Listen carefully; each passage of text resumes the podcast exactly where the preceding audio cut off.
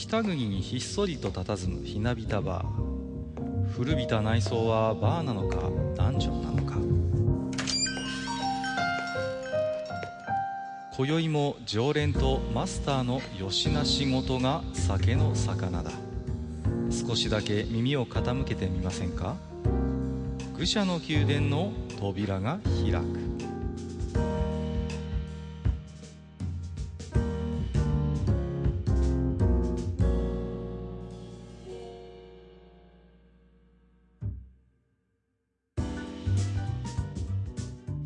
マスター今日も来ましたよはいはい、いらっしゃい。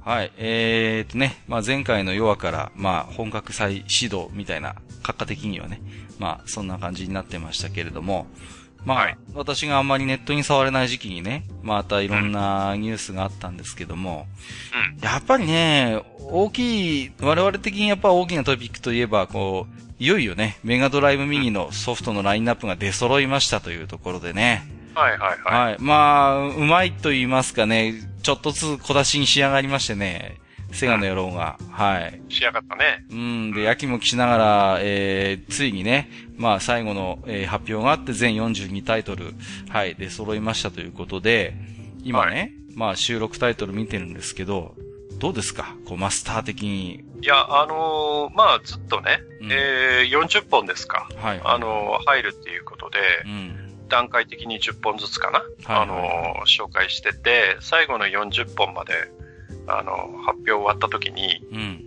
いや、まあ、その時点でも、例えばランドストストーカー入ってたりとか、はいはいはい武者アレスター入ってたりとか、うん。で、ベアナックル2も入ってれば、スーパーファンタジーゾーンも入ってる、サンダーフォース3も入ってるみたいな感じで、はいはいはいはいはい。まあまあ、メガドライブ、まあ、うまく抑えたよね。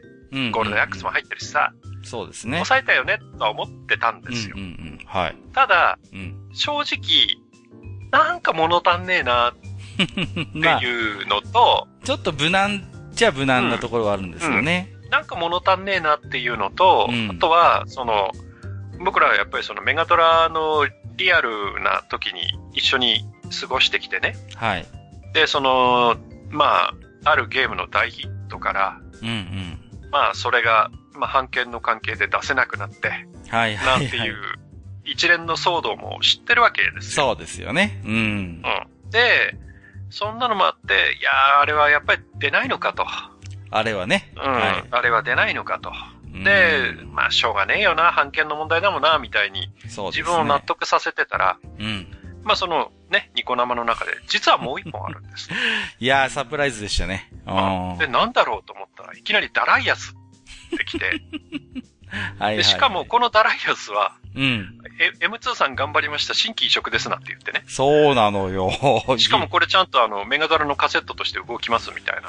あの、ねメガドラミニ自体はエミュレーターで動いてるんだけど、うんうんうん。きっちりその、あの、ロム化すると、普通にメガドライブで動くものです。だから、その、なんて言うんですか、決してオーバースペックじゃないわけですよね。そうそうう。そうそうそう。当時のそのメガドライブのハードでちゃんと走る仕様で作ってるっていうところが、まあ、こだわりでね。うで、あ、こういう隠し玉の最後一本持ってきたのかと。ん。やるなと。うん。なかなかやるやんと。そうそうそう。うん。で、思ってたらですよ。思ってたら、そですよ。で最後にもう一本って言い出しやがってね。う。いやー、出ました。うん。ねえ。まさかまさかのテトリスですよ。そうなんですよ。メガドラでテトリスというね。ついに出たうん。ついに、まあ、これはね、ちょっとゲーム、なんとなく好きでね、いろいろ情報を集めてたりする人であればおなじみの話なんですよね。こう、やっぱ、曰く付きのソフトと言いますかね。こう、まあ、メガ、メガドラで出る出ると言われて、ついに出なかった。うんまあ、幻のソフトですから。はい。まあ実際にはもう、本当出荷するだけになっていて、マスターアップしてたって話ですからね。そう。んで、あのーそれがまあ、まあ真偽はわかんないんですけど、うんうんうん。判権を任天堂に取られちゃっなんかねまあ、あまりこう、なんていうんですか、ことの真相はわからないんだけれども、うん、た。うん。どうもで降りなかったと。うん。はい。で、まあファミコン、BPS でね、あはいのファミコンで出したのももちろん、うんまあそれよりも、あの、流行ったのはゲームボーイのテトリスですわ。まあ、あれが、まあ、キラータイトルですわな、ゲームボーイ版うん。うん。で、それが出るのと反対に、まあ、メガドラのテトリスはお蔵入りになったと。そうなんですよね。うん。いやまあ実はね、ね一時期、あの、海外から買うことはできたんですけどね。はいはい、そうですね。こっそり、まあ当時のメガいドラ版のろいろいろテトリスはね。。ねそうそうそうそう。まあ、ゴニョゴニョというか、まあ、普通にね、いろいろ手を尽くせばあったんで。すけど。うんうん。通販で買うこともできたんですが、そうですよね怪しい、怪しいお店が。だけど、まあ、あのー公式には出てなかったと。そうですね。で、この、で、ね、あの、メガドラ版のね、テトリスが、実は、一番あのアーケードであの、席巻した、あのテトリスを忠実に一番再現したのは実はこのメガドラ版のテトリスだったんですよね。こそうそうそう。うん。だから、テトリスってまあ今週末期でももちろん大ヒットしましたけど、まあアーケードでもすごかったわけじゃないですか。もう、うん。全国のもうゲーセンで本当にテトリスブームがあって、で、あのテトリスをコンシューマーで遊ぶんだったら、いわば本当にそれを正当に移植してるのは実はこのメガドラ版テトリスだったはずなんですよね。そうそうそうう。ん。だけど、結局それはお蔵入りになった。そうなんですよ。うん。で、それがもう何、何年ですか ?20 年、30年ですか？それぐらいですよね。で、うん。メガドラミニにはい。入ったかと思いきやそうじゃないという。そうなんですよ。なんと、新規移植っていう。そうなんですよね。で、うんアーケード版を忠実移植っていうね。そう、そうなんですよ。だから、本当にだから待ち望んでたテトリスなんですよ、これは。そうそうそううんうんうん。だあのね時の、だから、テトリスですよ、まさに。うん。そう。で、まあ、それが本当に最後でしたわ。42はい本はいはい。目ってことで、ねそうですね。うんテトリス入りましたっていうことで、うん。ね、あの、アレクセイ・パジトノフさんのね、あの、うんメッセージまで、そうそうそうニコ生では流れちゃってね。いや、ほんとちょっとしたこう事件ですよ、これは本当に。うん。まあ、あの人にはね、ハットリスどうにかならんかったのかって言いたいですけど、いろいろありましたよね。クロックスみたいなのもあったような気がするんだけど。まあ、だけどね、まあまあまあ、でもね、改めて思いましたね。あの、セガっていう会社は、うん。頭おかしい。本当に。いや、本当やることがもうね、本当なんていうんですか、ね。頭おかしいですようん。うんまあ、これはね、我々的にはまあ、最大限の惨事ではあるんだけれども。だってね、うん。その、まあ、その、ダライアスとテトリスはとりあえずその新規移植 M2 さん頑張りました。まあ置いときましょう。うんそれまあ十分頭おかしいことなんだけどもうとりあえず置いときますわ。はいはいはい。ねだけど、最後の10本のその、うん。ね、ラストの、これ、これで一応、まあ、最後ですっていう、その10本のタイトルの中に、はい。スノーブラザーズが入ってるっておかしいでしょ。これも、そこか。これもよく入れましたよね。本当にね。もう、東亜プランの、もうね、こう、なんて言うんですか？本当に。うーんい、まあ、ねいろんな意味で有名な。うん、なススラップファイトが入りましたとか、ラングリスタ2が入りましたとまか、あまあまあ。ね、モンスターワールド4が入りましたというのは、まあいいですわ。まあいいですわ。うん。だけど、うん。何ですか？スノーブラザーズにダイナマイトヘッディですよ。この辺がおね。かしいでしょ、最後の10本の選択としては。いやいやいや。ダイナマイトヘッディにしろ、スノー、スノーブラザーズにしろね。まあ、あのよくぞ入れてくれたという、このね、もう、言ってみればちょっとしたネタ枠みたいなとこありますからね、やっぱりね。まあね、うん。それにロードラッシュ2ですかはいはいはいはら。もうめちゃくちゃですよね。い。いや、ロードラッシュもすごいゲームなんですよね。もう、本当なん、なんて言っていいんですかね。こう。バイオレンス。バイオレンスバイクレースアクションみたいな、もうね、天下の公道でバイクレースをやる荒くれどもたちっていうね、もう設定からしてちょっとこう頭の悪い感じがしてね、最高なんですけれども。まあね、しかしその、なんて言うんですか、やっぱりあの頃のメガドライブの、やっぱりまとってた空気というのを、きちんとその、まあメジャーどころからいわゆるこう、話の 酒の魚に今でもなるようなネタタイトルまで、割とまんべんなくチョイスしてくれたあたりがね、いかにこう、セガという、まあメーカーがですね、こう、まあね、あの、メーカーはね、昔から、まあ、自虐もそうだし、セルフパロディも、まあ、ほんと、どんとこいなところではあるんですけれども、まあ、本当にね、あのー隙のない42本になったんじゃないのかなということで。そして何ですか？そのね、ソフトのラインナップ。はい、まあ、お得ですわ。お得お得。あのーち今のね、中古の相場なんか考えたらね、うんそうそうそうそう。本当にお得なそのラインナップで、うん。そうですよ。いや、正直な話、何ですか、あの、プレステクラシック？あれに比べたらはるかに、こうなんか、お買い得っていうか。いやいやいや、本当にね、うん。なかなか今ね、中古でも手に入らないようなソフトも何本か見受けられますけれども。そうそうね。ねいや、それだけで商品価値としては非常にもう、メガトラミニすごいじゃんって正直みんな思ったと思うんですよ。いや、だからやっぱこのミニシリーズのやっぱ、いわばもうメジャーハードとしては最高発なわけじゃないですか、言ってみれば。だから、まあやっぱりね、そういうと、そういう、こう研究もあったと思うんですよね。それまでのなんとか右みたいなハードを見てきて。いや、それはね。うん、うん。だからやっぱり負けられないっていう意地を感じましたね、僕はね。いや、わかりますよ。それでこういうラインナップになったっていうことはもう、もちろん評価するし、うんうん、ね、その新規の移植でダライアスとテトリスを入れたっていうことも素晴らしいと思いますよ。そ、ね、れは、うん。いろんな努力があったと思う。はいはい、だからそれは素晴らしいですよ。うん、でも何ですか？その、メガドライブミニにくっつく、うん、その、メガ CD と、はいはい。スーパー 32X と、あのね、あの、ソニックナックルズのあれと、あとそのカセットのハリボテ。うんうんうん。全部つなげて、その、何ですか？あの、あれも出すんでしょ？だから。うん、だからあの、メガドラタワーミニになるんですよ。そうそうそうそうそう。でも、実際に動くのはメガドライブミニのところだけで、上も下もハリボテっていうね。そうそうそうそうそうそう。それもどうなんだっていうね。何ですか？ほんとね、セガっていう会社は頭がおかしい。いやー、もうね、いやー、はい、ほんと不思議なものを作るなと。まあね、当時から、あの、メガドラタワーはね、まあまあ、随分ネタにはされてきましたけれどもね、やっぱりね、はい、それを自分たちでまたミニでも作ってしまうっていうね。でね、その割にね、メガアダプターが入ってないっていうところがまたセガっぽいっていうね。そう。完璧じゃないっていうね。そうそうそうどうせやるならね、とことんやってほしいのに、その、この中途半端感もいかにもセガという感じがしてね。いやー、今回ばかりはね、私も今まで、あのー、ミニシリーズはね、まあ、はい、興味はありつつもスルーしてきたんですけども、今回はちょっとね、うん、本気で買いそうですね、今回はね。本気で買いそう。いや、僕も、だからあれですよ。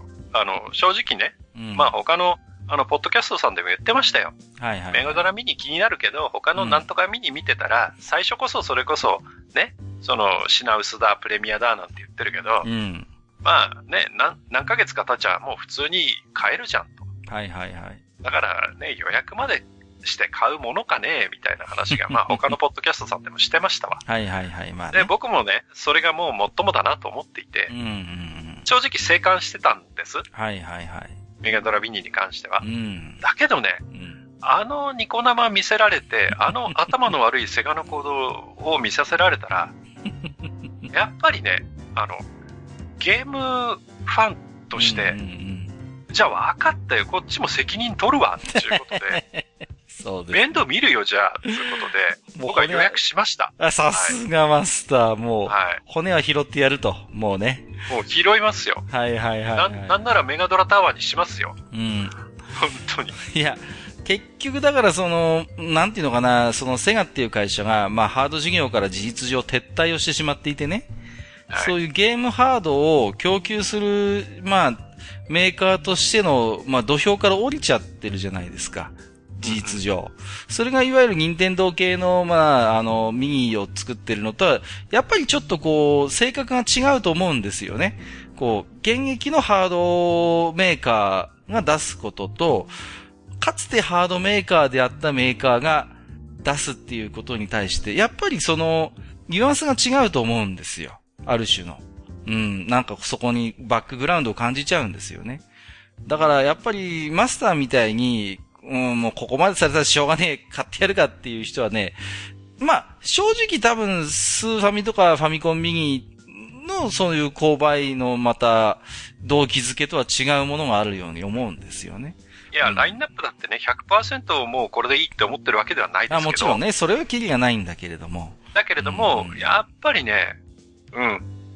やっぱりもう僕はその、まあ、ダライアスとテトリスの、まあ、その2作ですよね。うんうんうん、あと、まあ、他にもね、悠々とか、ね、いろいろ難しかったと思えるソフトも入ってるんだけど、まあ、そういうやっぱり、その、まあ僕らもね、前にその、ゲームのアーカイブ化なんていう話をしてきましたけれども、ね。はいはい、はい、ね。僕らの考えてるアーカイブ化と、今その各メーカーがやってるミニ、ミニね、なんとかミニっていうのは、その、相入れるものではないんだけれども。本当はね。うん。うん。なんだけれども、それでもやっぱりこうやっていろいろ努力をして、はい、そのなかなか困難だったであろう、そのソフトを収録したりだとか、うん、わざわざこれのために新規でね、そうそうそう M2 さん頑張ってもらうなんていうことをやってるっていうのをやっぱ見うん、見せられたらね、うん、それやっぱ応援しなきゃいかんですよ。そうね。うん。うん、やっぱりね、その、ハード事業から降りてしまったセガのやっぱりね、そこにはプライドがやっぱあると思うんですよ。かつてそうやって、その、まあね、任天堂のハードに誤する、そういうハードを出してきた、やっぱメーカーとしての矜持を今回のミニには感じるんですよね。うん。やっぱだからね、任天堂系のそういうミニに触手が動かなかった僕も、今回やっぱそういう、やっぱり匂いを感じてしまうんで、僕も多分ね、買うと思います、これは、本当に。うん、うん。だから、まあ、本当これだけで一本取れるぐらいの話ではあるんですけれどもね。はい。ね、まあまあまあ、ちょっとね、はい。あの、今日はそんなね、メガドラミニのね、ソフトラインナップが全て発表されましたということでね。はい。お話をさせていただきましたけれどもね。うん、楽しみです。出るのが。はい。本当楽しみですね。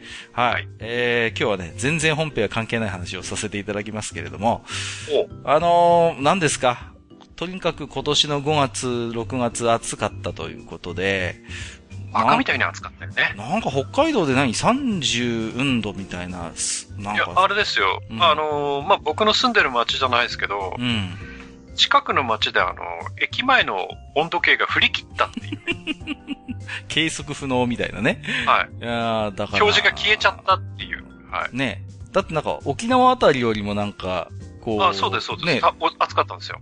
とんでもない話ですけどもね。そうそうそう。まあ、39.7とか言ったから。いやいやいや、ね、うん、まあそんなね、えっ、ー、と、夏場、えー、暑くなると美味しくなるものといえば、まあ、あの、うん、アイスということで、今日はね、はいはい、久々の懐かしものシリーズということでね、あの、はい、アイスの思い出今昔なんていうことで、まあ、昔の懐かしいアイスの話から最近のアイスの話までいろいろとね、マスターとおしゃべりできればと思っておりますので、本日はマスター、はい、よろしくお願いいたします。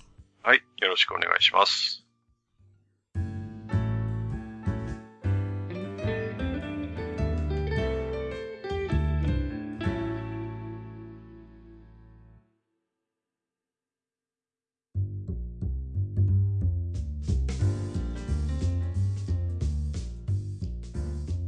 はい、えー、ということで今日はね、えー、アイスの思い出、今昔ということで、えー、はい、お話をしていきたいなと思ってるんですけれども、うん、まあね、あのー、記憶に残ってるね、本当に古いアイスの記憶、思い出なんかあるかなとかいろいろね、こう考えてたんですけれども、はい、まあ僕はね、あのー、兄弟が多いんですよ。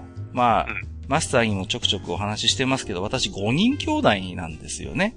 はいはい。兄貴が二人って妹が二人いるような、まあ、そういう兄弟が多い家庭だったんで、基本ね、あのー、単品アイスっていうのはなかなか手に入れなかったんですよね、こう。基本はお得な箱アイスなんですよ、こう。はいはいはいはい。あるじゃないですか。ね、箱に入ってなんぼっていうので、あのー、そういうのには随分お世話になったんですよね。うん。あとはね、あの、バケツみたいな特用アイスってあるじゃないですか、こう、ドーンとあるような。はいはい。リーベンデールとか、そうそう、ベリーボーデンとかね、あ。ああいう高いやつじゃなくて、こう、安いのでもあったりするじゃないですか、はい、こう、本当になんか、直方体みたいな、バケツの。まあ、ありますよね。うん、ああいうのにはね、随分ね、世話になったなっていうことがあってね。うん。まあ、一人一個アイスが食べられるなんてなると、それはね、本当に夢のまた夢みたいなところもあったんですけれども、で、子供頃好きでね、よく買ってたので、覚えてるのがね、あの、ロッテが出してたね、イタリアーノっていうカップアイスがあったんですよね。はいはい。うん。はいこれはマスター覚えてます？イタリアーノ。いや、わかりますよ。うん。CM もやってたよね、そうそうそうそう。やってたんですよ。で、多分ロッテのカップアイスでは多分主力商品だったと思うんですよ。いろんな味のバリエーションもあって。うん。これが好きでね。はい。で、懐かしいなと思うのは、蓋がね、落とし蓋だったんですよね。こう、今みたいに、被せるタイプじゃないんですよ。うんうん。で、あの、なんていうのかな、下の箱の、まあ、あの、入れ物の口がこう、外にはみ出るっていうんですか、中にこう、うん、だから、蓋がもう単純な、あの、なんていうんですか、あの、い、板、板っきりなんですよ。要はベロのついた。そうそうそう。板状のものなんですよね。そう。で、それをこう、端にベロがついてるからベロつまんで、こう、ね、パカっていうか、開けて食べるっていうね。うん、うん、そういう形式でしたよね。うん。で、なんでしょうね。今みたいに多分防水技術があんまり、こう、発達してなかったのかもしれませんけど、食べてる間にだんだんね、紙なんで、カップがね、ふにゃふにゃになってくるっていうね。そういう思い出がありますね、イタリアーノってこう。うん、わかりますよ。なんかどんどんカップがね、み、まあ、あの、もちろん結露もして、外からもなんか水分がくっついてくるわ。中のアイスが溶けてきて、水っぽくなってきて、まあ、だんだん持ってる間にね、こう、ま、本来、本来丸い、その形がだんだんふにゃふにゃになってくるなんていうね。はいはいはい。うん、そんなことも覚えてますけどもね。うん。僕はあれですね、イタリアーノじゃなくて雪印のバニラブルーでしたね。あー、バニラブルーもありましたね。懐かしいですね。うん、はいはいはいはいはい。うーん。だから、なんて、あの頃のカップアイスみたいなってそういうのがありますよね、なんかね。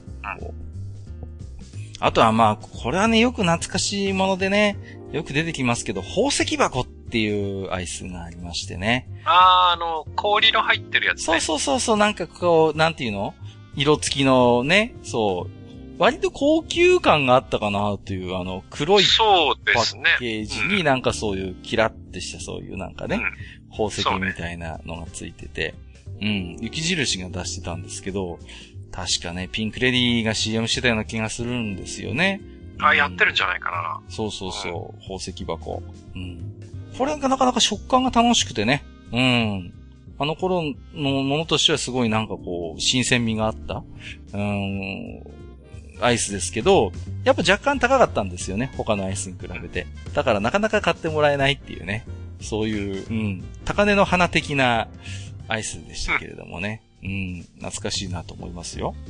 あとはね、カップアイスいろいろ思い出すんですけど、はい。赤木が出してた、あの、しぐれっていう、赤木しぐれっていう、これはアイスクリームじゃない、じゃないですね。評価ですね、評価。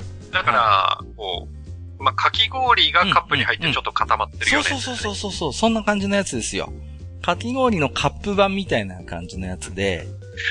いや、これね、赤木だったかどうかは正直覚えてないんだけど、はい。なんか、こう、お店に行くと、あの、当時のね、はいはいはい、アイスのケースですよ。うん、うん、あの、ガラガラってガラガラって開けるタイプのね。はいはい。に、大体バニラブルーと、この、うんうんうん、なんか、かき氷っぽいやつがね。そうですね。入ってたんですよ。わかるわかる。で、本当にもう暑くてニッチもサッチも行かない時って大体こっちの方行きますよね。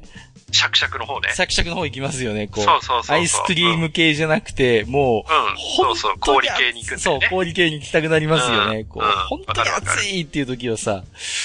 で、こう、ね、まあ、独特のプラスチックのカップなんですけど、あの、波型なのよね、下の部分がね。こう、はいはいはい、波打っててね。そうそうそう、独特でしたよね、なんかね、形がね。なんかね、あれがこう、赤荷が言うにはね、こう、なんていうんですか？あんまりこう、食べづらくないデザインなんだそうです。あの、なみなみの方が。うん。つるんと汁よりね、いいんですって、こっちの方が。なんか、いろいろ理由があるらしくて、なんか、こう、スプーンでほじりやすいとか、あとはやっぱりこう、表面積が、あのー、多くなるので、溶けやすいっていう、こう、やっぱほら、出した時ガチガチに固まってるじゃないですか、これ系の評価。うん、だから、そうね。それを少しでもやっぱ早く柔らかくさせるためになんか、表面積を稼ぎたいっていう理由もあったようですね。うん。で、この赤木のしぐれみたいなやつって結構バリエーションありましたよね。いろいろ。コーヒー味とかさ、白いやつおそらくね、いろんなとこで出してたんじゃないかなそう、そう。ね、赤木だけじゃないんですよ、この多分、うん、あの、カップの評価って。だからね、うん、僕の地元とかだと、うん。いや、わかんないんですけどね。はいはいはい。赤木じゃなくて、違うところのがね、入ってたよ。うんうんうん。だから、小さい頃の僕にしてみると、あの、赤木っていうメーカーが全然その、印象がないんですよ。ああ、はいはいはいはい。古いメーカーのはずなんだけど。うん、まあね、ガリガリ君がおなじみのね、赤木ですけれどもね。うん、どっちかっつうとやっぱり雪印っていうイメージがあって、ね、ああ、それはでもやっぱ地元っていうこともあるのかな、うん、もしかして。いや、それはあると思うんです。うんうんうんうん。でもね、このカップ系のかき氷って多分各社出してた気がするのよね。赤荷だけではもちろんなくて、うん。で、いろんなバリエーションがあってさ、真ん中にこうアイスクリームとかが入ってるパターンのやつもあったし、あはいはいコーヒーフロートみたいに、外が、外側がコーヒー系の、なんかこう、ガリガリとしたかき氷で、中がアイスクリームみたいなのもあったし、あとはちょっとこう、赤木しぐれのこう、なんていうんですか、豪華バージョンっていうか、練乳が真ん中にこう、ピッとついてるやつとかもあったりしたんだよね。うん、そうそうそうそう。こう、なんていうんですか、そう、いちごミルク的な味にできますよ、みたいな。かと思えば真っ白で本当になんかこう、ミルク系の味のやつがあったりとか、本当に、なん、なんて、なんて言うんでしたっけ？あの、本当の透明の蜜だけかけるようなかき氷ってありますよねなんかこう、水、水っていうのかな？うんうん。あるかも。それ系のやつもあった気がするのよ。このカップ系のかき氷って。うん。それこそ蜜豆が入ってたりとか、ほんといろんなバリエーションがね、ありましたね。カップ系のかき氷。最近だとあの、白熊？はいはいはい、有名になりましたよね。そっち系がそんな感じですよね。あれはでも結構いいね、お値段もするじゃないですか。結構。するする。ねで、このでも、僕らがあの頃食べてた、このシグレのやつって、まあちょっと安いのよね、こう。だいたい50円。50円。そうそうそうそう、50円なんですよ。うん。だからね、これは割とおねだりしやすかったかなっていう印象もありますね。僕なんかとって100円のアイスなんて高級品でした、ね、いやいやいや、本当に、いや、僕もそうです買えない買えない。うん、高級品高級品、なかなか。だってほら、うん、何？あの、それこそソーダアイスとか僕ら30円くらいの時だから。はいはいはいはいはい。わかりますよ。で、あの、はい、ソーダ系って言うとね、あの、ダブルソーダっていう、あの、棒アイスがあってさ。ああ、あの、2本になってるやつそうそうそう。真ん中がちょっと薄くなってて、2本に割れるっていうタイプのやつ。あの、折れるやつね。そう、そうそう。パキって、ま、折れるやつ。シェアできるやつね。そうそうそうそうそう。はいはいはいはい、うん、あれはね、うちなんか重宝したんですよ。やっぱり兄弟が多いんで、要はあれだったら、見つかえばいいわけですよ。我が家の場合は。はいはい。うんうんうん。ね、まあ、一番上の兄貴だけはやっぱり特権でね、2本食べますけど、下の我々はね、そうそうそう、1本ずつみたいな感じで。まあ、あれ3つ買えば要は6本賄えるわけですから。ところがね、これがね、綺麗に2本に折れるかというと、なかなかそうもいかないということでね。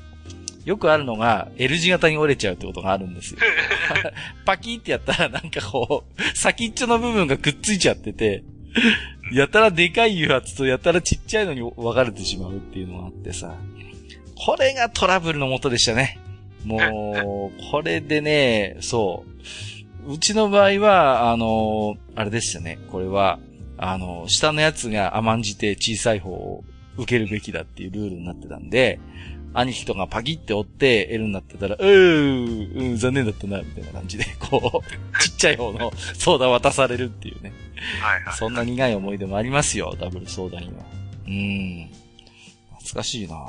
でね、ダブルソーダだったような気もするんだけどね、もしかしたら違うやつかもしれませんけど、当たり付きだった時期もあるのよね、このアイスって。うん。あの、棒アイスって、当たり付き、いや、それこそガリガリ君とかそうだけど。そうそうそう、今でもね、そうですけど。うん、当たり付き多いよね。そうそうそう、当たり付きが多い印象がありますね。うん。うん、カップアイスってまずないですよね、多分。カップって、うん。蓋の裏になんか書いてるとかあった？ないんじゃないですか？うん。大体棒アイスだよね、当たり付き。そうそうそう、棒アイスがほとんど、あのー、あれですよ、蓋に当たりがついてるって言ったら、駄菓子のモロッコヨーグルぐらいじゃないですか、あの。あれは、あれは蓋の裏になんかありましたよね、当たりとかって言って。いや、だからアイス系でそういうのはあんまなかったなーっていう印象ありますよね。うん。いや、ででもこれでしょ？ダブルソーダって確か、もう、終了、そうなんです、これ。ロングセラーだったんですけど、数年前にですね。もうなくなっちゃったそう、販売終了ということで。あ、2017年3月末で終了だ。そうですか。もう惜しまれつつもね、なくなってしまった。残念ですよね。これ、僕大人になってからこのダブルソーダをね、一人で食べるのがささやかな贅沢だったんですけれども。いや、やっぱね、そういうもんですって、子供の頃のね、トラウマがあるんですよ。ダブルソーダを1本しか食えなかった。場合によってはね、あの、3分の1ぐらいしか食えなかったっていうね、やっぱり。いや、でも分かりますよ、うん。そういう気持ちはね。そうそうそう。だからね、もう、自分でなんていうんですか、アルバイト始めて、少し贅沢できるようになった時に、あ、ダブルソーダ俺、一人で2本食えんだとか思って、当時大学生だった頃、なんか妙に嬉しかった記憶とかありますよ、やっぱりなんかち。ちなみに今ちょっとググってみましたけど、はいはいはい。ダブルソーダってやって、その後に続く言葉の候補で、ダブルソーダ失敗っていうのが やっぱり。大体その L 字に折れてるやいやー、やっぱね、そういう人は結構いたんだと思いますよ、当時も。そう、だから、私のようにね、兄弟が多い人は、それで悲劇を、あの、味わったという人はね、結構な人数もしかしたらいるかもしれないな、と思いますけれどもね。うん。あのー、何のアイスかはね、覚えてないんですけど、当たり付きのアイスですごいのがあって、なんかね、リンゴに矢が刺さったマークが1個出ると1本当たりっていうアイスがあったんですよ。はいはい。でね、最高で3つまでそれが出るアイスがあったんですよ。だから、1本食っ、そうそう、1本食って、そのリンゴに矢が刺さったマークが3つ出てきたら3本買えるんですよ。か、交換できるんですよ。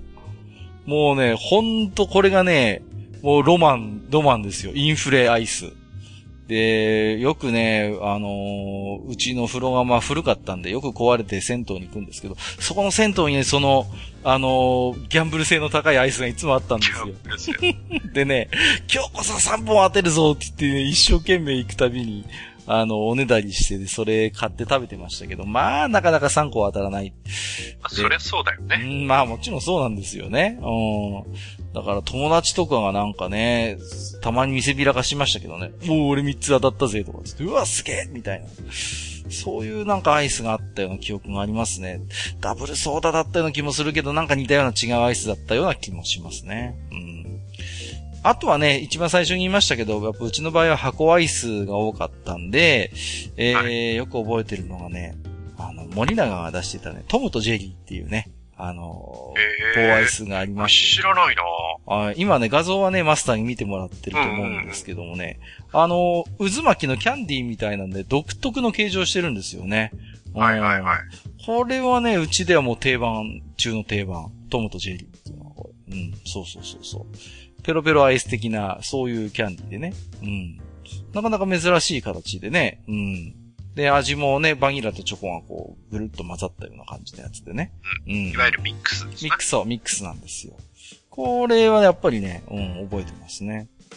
あとね、うーんと、さっきピンクレディの CM の話しましたけど、印象深いのはね、はい、松田聖子が CM してたね、カプリソーネっていう、これはね、わかんねえな。正確にはね、アイスじゃないですよ。ジュースなんですよ、これって。要は、アルミのパウチになってて、そこの上の部分にストローをポチッとさせるんですよね。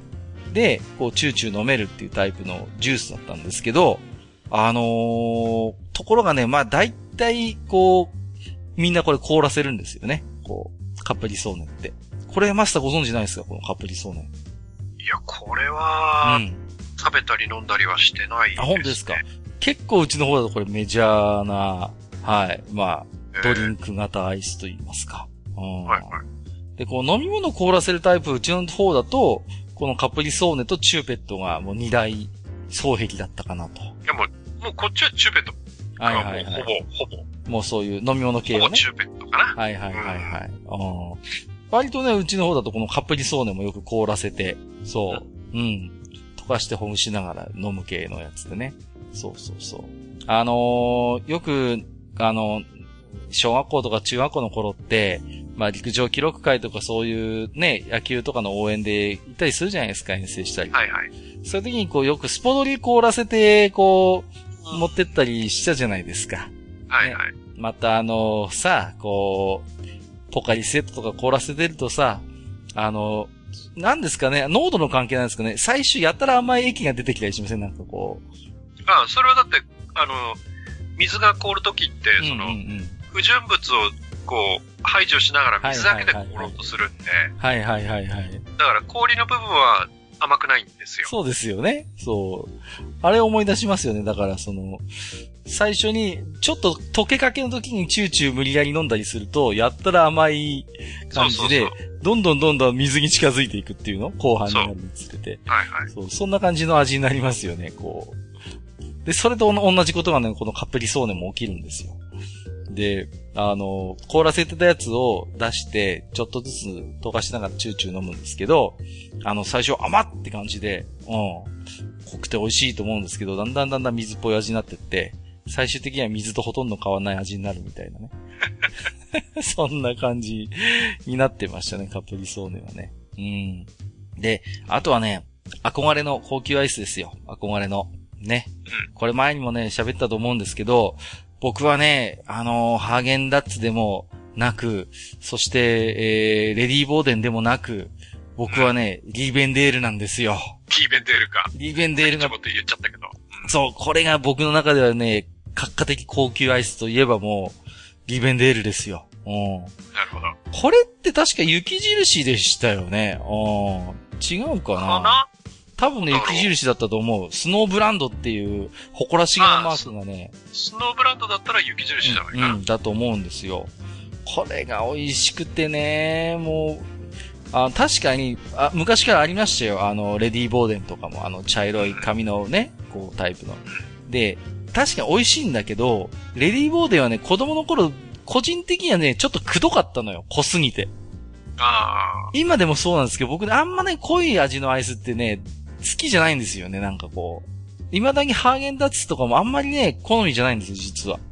うん。ところがね、このギーベンデールはね、絶妙なんですよ、の、濃すぎず、味、ミルクの味もしっかりして美味しくてね、こう、そう、くどくないっていうの？うん。ほんと憧れの高級アイスはリーベンデールでしたね。もう、なくなっちゃいましたよね。今、なんか、贈答用かなんかではなんか残ってるって話も聞いたことあるんですけど、一般的にはちょっと出回らないらしくてね、もうこのリーベンデールはね。そう。なんかね、もう、憧れの、本当に数えるぐらいしか食べたことないんですけど、僕の中では強烈な思い出がありますね、リーベンデールはね。うん。たまにね、そう、おじさんとかが買ってきてくれるのよ。そうするともうね、もう、これをね、大事に大事にね、食べるんですけど、まあ、兄弟が多いからね、もう一口か二口食べたらもうバケツが空になってて、あーっていうね。そういうアイスですよ。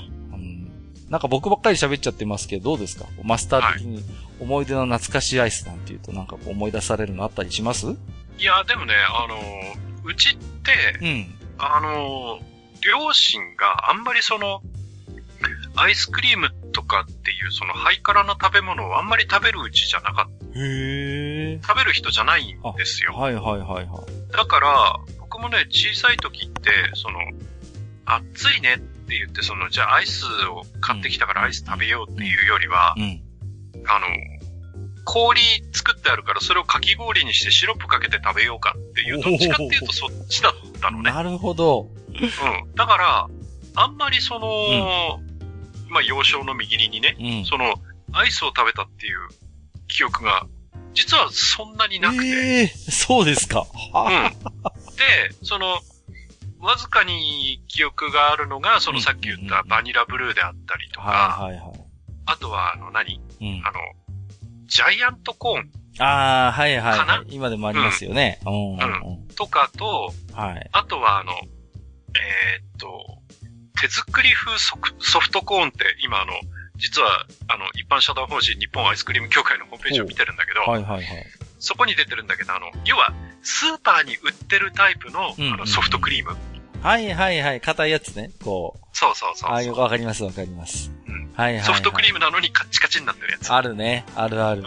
あれさ、さ、あのソフトクリームの形でカップがくっついてるじゃないですか、上と下に。そう。ね。あの、キャップ取るとね。そうそうそうそう。あの、悲しいことが起こるんです悲しいことが起きるんです、このタイプのソフトクリームは。パッカーンしちゃうのね。そう、分離しちゃうんですよ。よくやらかすんだ、これが。また分離し、分離した後で合体させるのが至難の技でね。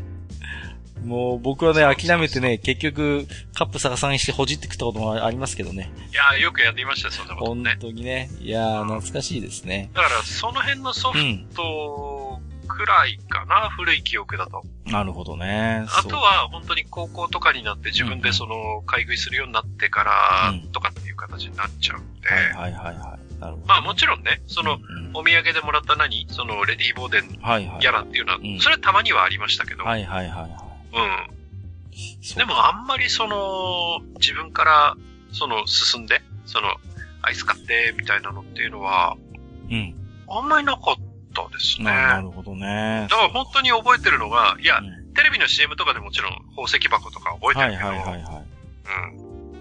で、うちでその、アイスのブームが来るのが、はい。えー、と、雪見大福から。ああ、はいはいはいはいはい。うん。ですね。なるほどね。いやー、面白いですね。うちの親が、はい、特に親父が、うん、まあ大福が好きなんですよ。なるほど。であれそれで、その、雪見大福っていうのが今あるらしいと。はいはいはい。買ってきて食べ、食べてみようか。食べてみて、うんうん、なんだこれはうまいじゃないかってなって、そこから家では結構雪見大福は食べてました。はいはいはいはい。うん、雪見大福ってあれですよね。あの、冬にこたつに入りながら食べても美味しいですよね、こう。そうそうそう。そうそうなんかね、冬、真冬に食べても美味しいのよ、あれ。で、そうなの。雪見大福の、あのー、なんていうんですか、アイスって、中のアイスも美味しいですよね、なんかこう。美味しいですよ。あれ美味しいですよね。美味しい美味しい。多分ね、アイスミルクだと思うんだよ、あれは。多分、結構濃い系の、多分アイスだったはずで、うん。はい。で、また、あのー、本当に冷蔵庫から出したてのカチカチの時の食感もいいけど、だんだん溶けた時に、こう、外のあの、餅用の部分が伸びてきたりしてね、こう、ビヨーンってね。はい。その辺も美味しいのよね、こう、食感に変化が現れて。いやー、いいですね。あと、あのー、これはね、アイスを覚えてるというよりは、いや、アイスももちろん覚えてるんだけど、はいはい、あの、強烈に覚えてるのが実は、ピノ。出たピノ !6 個入り。うん。はいはい。ピノなんですけど、えー、僕にとって強烈なのは、そのピノの CM ね。え、どんな当時のアイドルで、荒井薫子さんっていう、はい、あー、思い出したぞ。ある、あるね。はいはいはいはい、はい。荒井薫子さんがミニスカートを履いて、はいはいはい、はい。足を組んでいて、その足を組み替えるっていうね、うん、CM があったんですよ。あの、気になる方はね、あの、Google でね、ちょっとググっていただくと、P の CM 荒井薫子って出てくるんで。はいはいはいはい。僕も覚えてるぞ。これがね、うん、あの、幼い、幼いながらもね、うん、すっげえドキドキしたのね。それもうなんかあれじゃないですか、この前も弱でやってたなんとかの目覚め会にふさわしい。そうそうそう、どっちかっていうとそっちの話ですよ。だから、あの、僕にとっての氷の微笑はこっちなのね。なるほどね。はい。いや、あの CM はでも強烈でしたね。なんていうの、こう、はい、健康美っていうか健康的な色気ですよね、なんかこうね。そうそうそう。うんうんうん。わかりますよ。うん。あー、でもね、ピノーって6個しか入ってないじゃないですか。はい。あれがね、もうもっと食べたいっていう風に、だからピノってうちの中では贅沢品でしたからね、やっぱりね。うん、箱開けたら6個しか入ってないんだもん。でもさ、こう、ピノって、あの、袋に入った特用のやつあるの知ってます？こう、大きな袋にガッサーって入ってるやつ。え、そんなのあるんですか？あるんですよ。ピノってあの箱だけじゃなくて、今、今っていうか結構昔からあるんですけど、特用で、あの、キャラメル味と普通のピノと、確かなんだっけな、チョコレート味だったかな。3色のピノがガッサーっと袋に入ったお得用のピノがあるんですよ。でね、何のありがたみもないの、逆に。こう。あのさ、箱にうやうやしく6個入ってた頃のあのピノの面影は全くなく、もうジッパ一からげに、もう特用の袋にガッサーって入ってるから、なんかね、安かったんですけど、単価で見れば安いんですけど、嬉しい反面、ちょっと幻滅した記憶がありますね、あの袋入りのピノにね。あ、ありがたみがないってそうなんですよ。お前そんなとこまで落ちてしまったか、俺の憧れのピノよっていうね。勝手なこっちの都合ですよ。勝手なこっちの都合なんですけど、はいはい、お前、お前そんな庶民のところまで降りてこなくていいんだよ、お前は、みたいなね。そうそうそう。妙な考えがありましたね、ピノにはね、そんな。はいはい、今でもね、好きでたまに買うんですけど、やっぱり袋入りのやつは買えませんね、なんかね。箱根使っちゃいますね。うん。まあね、ちょっと昔のアイスの話いろいろ知りましたけども、まあ、割と最近のね、お気に入りみたいな話もしたいなと思うんです。現役のアイスということで。はいはいはい。でね、まあ僕は昔からそうなんですけど、とにかくチョコミントが好きでね、こう、ほう大好きなんです。チョコミントなんですよ。もう何を隠そう。ああ。で、歯磨きが好きなんですね。いやいやいや、よくさ、歯磨き粉の味とか言うじゃないですか。全よく言うよく言う。全然そんなことないですって。もう、全然違いますよ。もう本当に。で、割と昔からね、あることはあるのよね。チョコミントって。こう。いや、ありますよ。うんうんうん。あるある。昔ね、ロッテとかでも出してたんですよ。箱は、あのー、カップアイスでもあったんですね。でね、あのー、昔ね、親父の配達にピッとくっついてって、あのー、病院にね、その、要は、病院の売店、こう雑誌とかを下ろしてたりしたんですよ。はいはいはい。で、そこの棚の入れ替えをするのにくっついてって、とある病院の売店でね、うん、じゃあ1個買ってやるよって言われたから、そこで初めてで、もう見つけたんですね。うん、確かロッテのカップ型のチョコミントだったと思いますよ。まだね、はい、5歳か6歳ぐらいだったと思うんですけどね。まあ、これにするって言ったら、なんだお前ゲッみたいな感じで親父に言われてね。うん、食えなくなっても知らないぞみたいな感じで、まあ、歌唱なんか買ってやるよみたいな言われて買って、で、あの、あれですよ、あの、木の、木の棒のヘラもらってさ、あの、で、食べたんですけども、一口目でもう電流が走りましたからね。ビビビビこれだっていうね。その時、閣下に電流走る。電流走るですよ、本当に。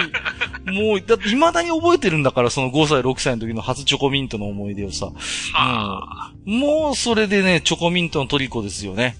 うん、で、そんなに数があるわけじゃないんですけど、あれ、そ見かけた時には必ずチョコミント買って食べてましたし、あとはやっぱりね、一番メジャーなチョコミントっていうと多分ね、あのー、あれですね、セブンティーンアイスに入ってるのよね。わかるわかる。自販機のやつ。うん、うん。そうそうそう。あれに必ずあるじゃないですか、チョコミントって。あるある。ある。うん。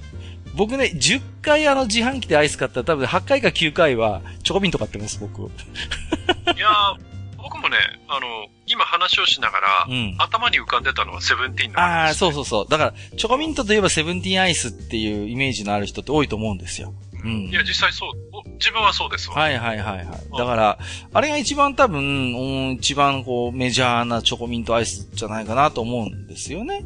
うん。でね、まあそんなチョコミントアイスが今、もう、ブームということでね、各社、いろんなチョコミント出してるんですけど、最近の私の一番のお気に入りはですね、あのー、ガリガリ君リッチチョコミント味っていうのが、去年か一昨年ぐらいから出始めたんですよ。えー、あるんだ。あるんです。ガリガリ君にもね、チョコミントがあるんですよ。これがね、もう、至高の一品です。こう、チョコミントをしてみれば。至高の一品。よくぞ作ってくれた赤木乳業と。もう。貝原優さん来ちゃう。来ますね、これはね。いや、あのー、何が素晴らしいかっていうと、まあ、チョコミントって基本的にあの、アイスクリームテイストだから、クリーミーな感じなんですよね、基本はね。で、中につぶ、ね、なかなかに、中につぶつぶのチョコチップが入ってるっていうパターンじゃないですか。ところが、ガリガリ君リッチって、まあ、ガリガリ君ブランドなんで、中はね、評価なんですよ。氷なの。ガリガリしてる。ガリガリしてるんですよ。だだけど、絶妙にクリーミー感もあるんですよ、そこに。ガリガリガリしてるんだけど、絶妙なクリーミー感とチョコチップ感がちゃんと入ってて、はいはい。妙にうまい、これは。ああ。そう。妙にうまいですね。もう、僕二日に一遍ぐらい食ってますね。ガリガリのリッチ、チョコミント味。そんなに？いや、本当に。だってね、夏しかないんだもん、こいつ。ぜひ年間通して売っていただきたい。これは。もう本当に去年の秋口これなくなった時、もう絶望しましたからね。はあ、もうないコンビニと思ってさ。ガリガリ君リッチってことは1本100いくらするやつかい？うん、そうですね、そうですね。あのあ、60円のやつじゃないですよ。うんうん。だよね。ちょっとお高いんですよ。うん。だけど、うまいよ。これは本当にね、お大好き。もう今一番好きかもしれない。さすがブルジョワだからね。いやいやいや、ガリガリ君でさえやっぱリッチの方がいやいやいやいや、普通のガリガリ君も好きですよ。いやいや、お年で。一般人の僕には真似ができない。いやいやいや、やめてください。いや、普通のソーダも食べるのよ。ガリガリ君、リッチがない頃は。うん。で、今年あれですかね、僕初ガリガリ君食べて1本目当たりでさ、2本目食ったら2本目も当たりだったんで、幸先がいいなと思ってるんですけど。あの、いやいやいや、それはまあ、いいとしてね。まあまあまあ、じゃあもうちょっと。には赤木乳業も忖度するんだよ。そんなことないですよ。じゃあ、じゃあもっともっと普通のやついきますよ。じゃあ、じゃあもう本当に暑い時に今何を買うかって言われたら、これはね、多いと思うんですよ。大正義、サクレレモンですよ。もうね。出た。あの、レモンの輪切りが入ったやつ。はいはい。本当に暑い時はもう本当サクレに限るって感じですよね。もう、僕大好き、このサクレレモンも、本当に。これはまさ前、ね、前になんだっけ、うん、うんと、駄菓子会かなんかやった時にもアイスの話が出て。そうそう、しました、しました。うん。その時にも、確かリスナーさんからもサクレはなんか、そう。お便りが来てたような気が。そうそうそうそう。しますね。サクレレモンはうまいんですよ。で、このね、あの、レモンの輪切りがね、まあご存知の方も多いと思うんです上にペット乗ってるんですけど、あれをどう食べるかっていうので個性が出るんですよね。こう、で、まあね、蓋がやっぱカップアイスが蓋がついてますから、こう蓋の上にとりあえず乗せておいて、少し溶かしてからこう、食べるっていう人もいれば、中にはもう完全にこれは風味付けだろうっつって全く手をつけない人もいるんですよ、中にはね。レモンの輪切りに。そうそうそう。まあ、僕はね、あれですけどね、こう、食べててだんだん口の中が甘くなってきた時に、ちょっとこう、チューチューするんですよ。レモンの輪切りを。また始まったよ。そうすると、こう、レモンの酸味でちょっと口が酸っぱくなるわけじゃないですか。うん、で、もう一回それでサクレレモンの本体を食べると、あ、甘くて美味しい。またちょっと慣れてきた頃に、レモンをチューチューして、こう、ね。そうそうそう。はいはい、そういうレモン、なんですか、レモン中食いですね、僕はね。その。レモン中食いレモン名付けるならば。うん。また謎の食べ方を。いやいや、これはいますって、絶対いますよ。で、その、あの、輪切りレモンをチューチューしながら食べる人は、絶対いますって、これは。いや、まあね、塩辛を埋めて忘れるに比べればまだいそうな気はするけどね。だから、冷やに出さないでくださいよ、それは本当にもう。でもサクレって実はレモン以外にもいろいろ出てますよね。で、うん、たまにレアね、レアなサクレ見ると嬉しくなりませんあの、た、いや、衝撃だったのはトマト味とかあるのよね。サクレトマトってあるんですよ。ええー、でね、近所のスーパーでたまに置いてるんですけど、意外とうまいね。意外といける。うん。うん。うん、そう。さすがにね、トマトの輪切りは入ってませんけど、あのトマト味いけるやんっていうね。うん。なんかたまにこう飽きたら、サクレトマトとかサクレメロンとかね、いっちゃいますね。うん。そうそうそうそう。この辺がね、食べられるとちょっと得した気分になりますけどもね。うん。あとはね、あのー、まあ、ちっちゃい頃はね、箱アイスばっかり食べてたって言うんですけど、今でも好きな箱アイスとしては、あの、ヨーロピアンシュガーコーンっていう、あの、知ってます？あの、5本入ってるんですけど、箱アイスであるんですよ。結構これ僕ファンが多いと思うのよ、このヨーロピアンシュガーコーンは。うん。あの、下のコーンが、いわゆる甘いやつなのよね。シュガーコーンなんですよ。はいはいはい。で、これって僕ら子供の頃なかったでしょ？あの、下のコーンって。ないないない。ね、ないでしょ？だって、うん、ない。あれしかなかったじゃないですか。もう昔ながらのあの、なんかウェハースみたいなあのさ、味のないっていうかさ。味も何もしない。味も何もしない。ね。場合によってはふにゃふにゃになってるやつね。そうそうそうそうそう。たまにお店でソフトクリーム買った時にさ、下のここ部分がしけってる店とかなかった？この。あるあるある。ね。なんだよみたいなのあったじゃないですか。くにゅってなったりなんかしてさ。わかるわかる。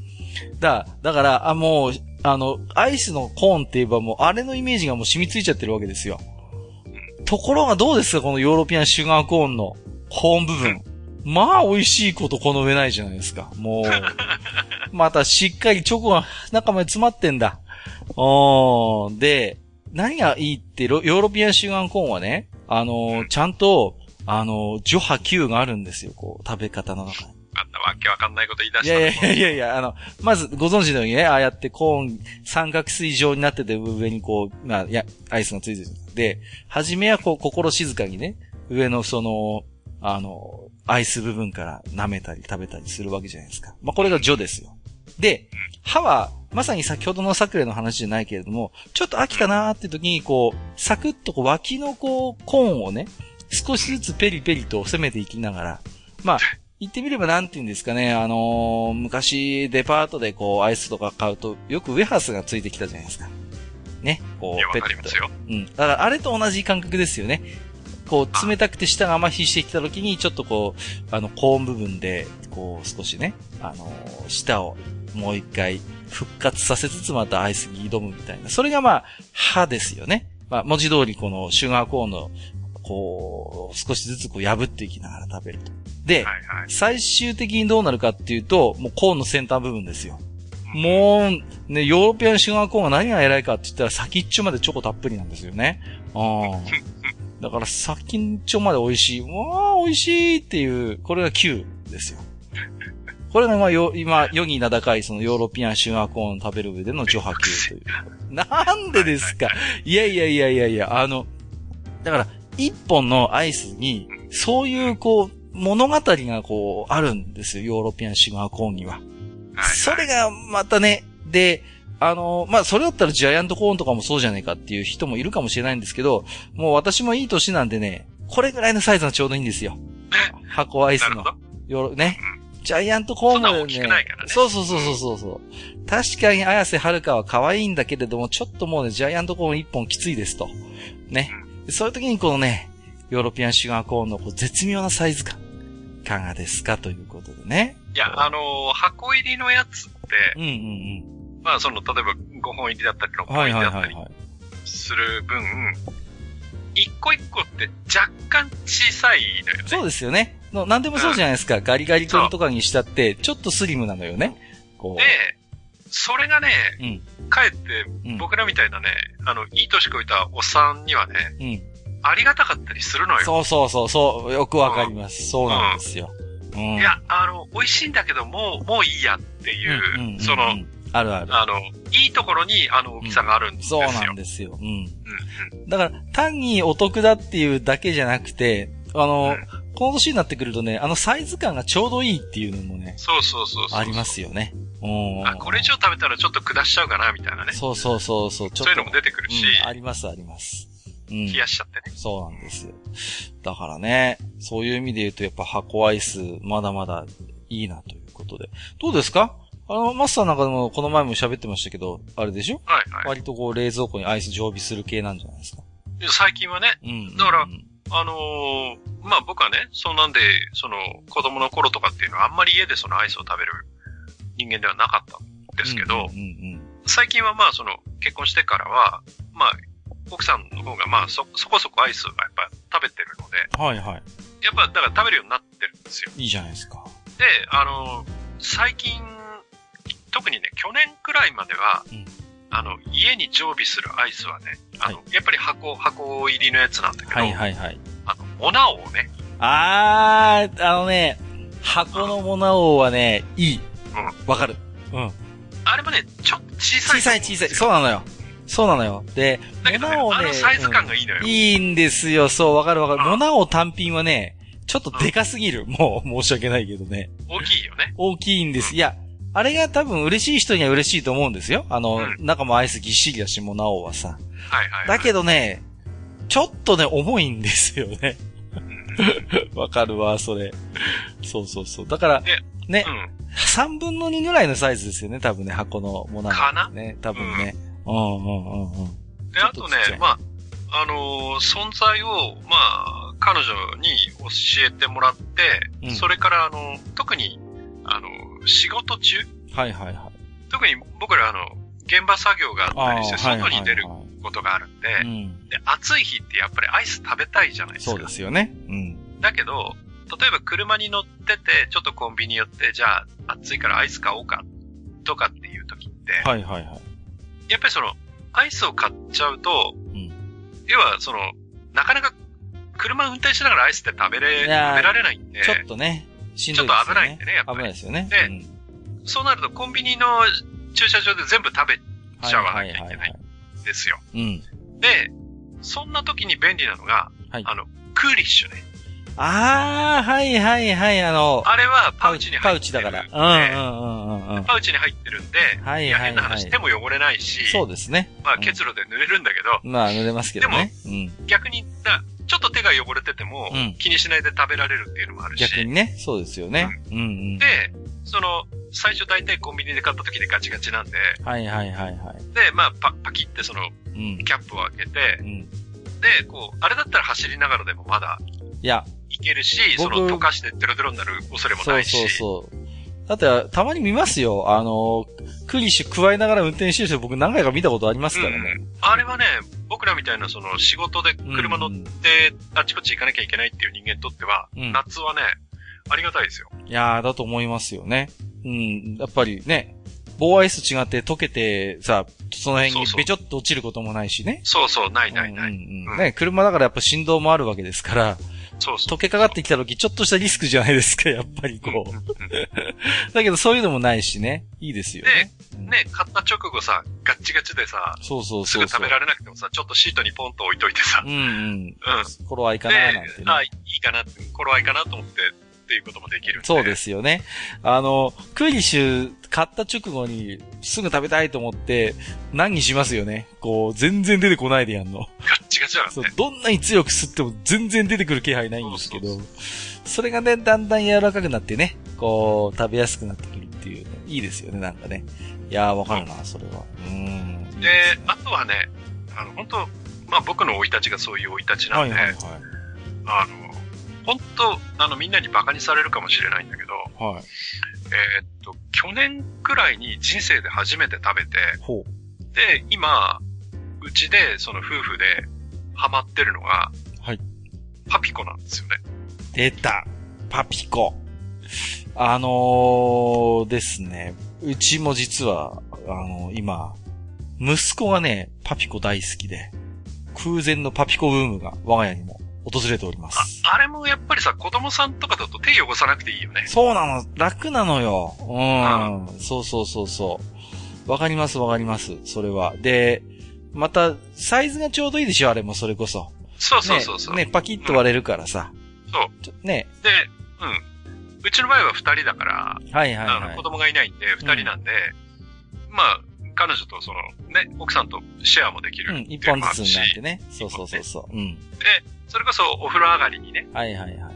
ちょっと、なんか、こう、汗かいてっていうか暑いから、うん、ちょっとなんか、氷物食べたいなっていう時に、あのパピコのサイズ感ってちょうどいいですいいです、いいですね。そうそうそう。わかりますよ。うん、でね、パピコのね、チョココーヒーが今うちではね。あ、マジですか？常備品なんですよ。さす。うちはね、あの、あの白いやつ？あの、ちょっとホワイトサワー。ホワイトサワー系。うん。うん、あっちですね。うん。そうそうそうそう。パピコはね、なんかこう、いいですよね。こう、なんとも言えず。僕はあの、あれですけどね、恥ずかしい話しますけど、あの、まあ、入り口、あの、引っ掛けるところがあって、こう、切るじゃないですか、こう。はいはいはい。うん。あの、切った方のやつ、まず最初にチュって食べますけどね、こう。いや、え、それ普通なんじゃないの？え、なんかあれね、なんかみっともないっていう噂もあるんですけど。いや、まあ、わかりますけど、うん。家で食べてるなら関係ないじゃないですか。です、ですよね。なんかね、そうなんですけど、あのー、なんかね、ちょっと、ちょっと恥じらいはありますよ。あれをやるとき僕は。やっぱり。必ずやるんですけどね、もちろん。気にしないでやっちゃうな。あとあの、せっかちな人はあれですよね。もう、無理やり口の奥まで突っ込んで、中の方までガーッと噛んで、ガリガリガリガリやったりしますよね、なんかね、こう。でもあの、クリッシュに比べたら溶けやすいうん、溶けやすいと思います。だって握ね、ほぼ、手でほぼ全面ギュッて握れるわけですから。うんうん、まあね、まあ、あの、結露で ベタベタにはなりますけど、うん、でもね、溶けやすいですよね。そんなにね。うん、わかります。あの僕ね、最後まであの甘い液を食べたいんですよ。だから、ものすごいこう、真空状態になるまで、ーって、チューって吸って、最終的に僕はあの、それで下に丸いあざつくってことありますからね。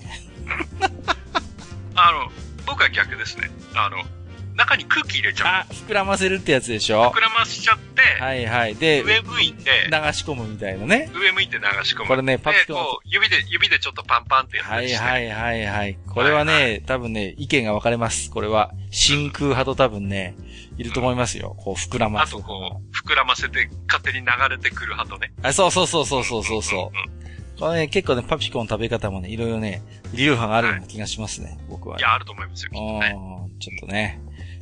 まあ、あれですけどね、あの、いろんなね、アイスの話をしましたけど、あの、はい、最近ね、あのまあ、最近で昔からそうなんでしょうけど、はい、なんか、まあ、道の駅ってあるじゃないですか、いろんな、こう、各地に。こうはいはい、はい、ね。ありますね。大体ご当地ソフトってありません？道の駅ってこう。ああ、ありますね。なんか必ずで僕ね、必ずチェックしちゃうんですよ。初めて行くような道の駅に行ったら、必ず僕、食べようと思っちゃうんですよ、あの、ご当地ソフト。うんうん。うんうん。で、まあ、ね、結構変わったものがあったりするんですよね。あの、まあ、ブルーベリーとかは割と普通だと思うんですけど、うん、こっちの方だね、ほうれん草とかね、うん。うん、あとはウニとか、あと、ホヤっていうのもあるんですよね、こう。ホヤ？ホヤソフトって言ってさ。ええー。ホヤが入ってますって。それはあんまり食べたくないな。いやー、これがね、あのー、まあ、こう、興味本位で食べたりするじゃないですか。うん、意外と、意外といけるぞっていうね、こう、ホヤアイス、ホヤソフト。うん。なんか、あれだね。松鳥に続く、なんか、極物アイス的な。極物ソフトはね、多分全国にいろいろあると思うんですよね。うん。で、仙台行くと牛タンソフトもあるっていうしさ。うん。そう。で、ソフトクリームって何でもソフトになるんだなと思ってね。うん。そやだから、ついついだから僕はね、あの、道の駅行っちゃうと、こう、チェックしちゃうのはそのご当地ソフトですね。多分、いろいろ各地あると思うんですよ、これは。うん。はいはい。うん。なんかね、そう、死んだ親父もそうだったのよね。うちの死んだ親父もね、ソフトクリームが好きでさ。うん。はいはい、子供の頃やっぱりいろんなドライブして、道の駅とか寄ったりすると、当時道の駅って言ってなかったかもしれないけど、やっぱりいろんなソフトクリームがあってね。うん、よくそういうのを食べてたんで、それがもう丸々なんか、映っちゃった感じですね、僕の場合はね。うん。そんな思い出もありますね。はい。こっちだとね、やっぱりその、うん、メロンとか。ああ、いいなもう本当にそれは、本当にうまいやつじゃないですか、うん、それは。夕張メロンいいなソフトとか、いいですね、あの、まあ、僕の方じゃなくてね、本当に夕張の方行けばの話だけど、はいはいはいはい、夕張メロンソフトがあったりとか、ですね、あとはね、なぜかね、あの、日高っていう町があるんですけど、はいはいはい、北海道の山の中なんですけど、うん、そこのね、道の駅にはね、なぜかね、ラフランスのソフトがあったりとか。いいですね。なんか美味しそうなのばっかんだな、なんか。いや、でも、ラフランスはね、うん、全然ご当地じゃないと思うんだよね。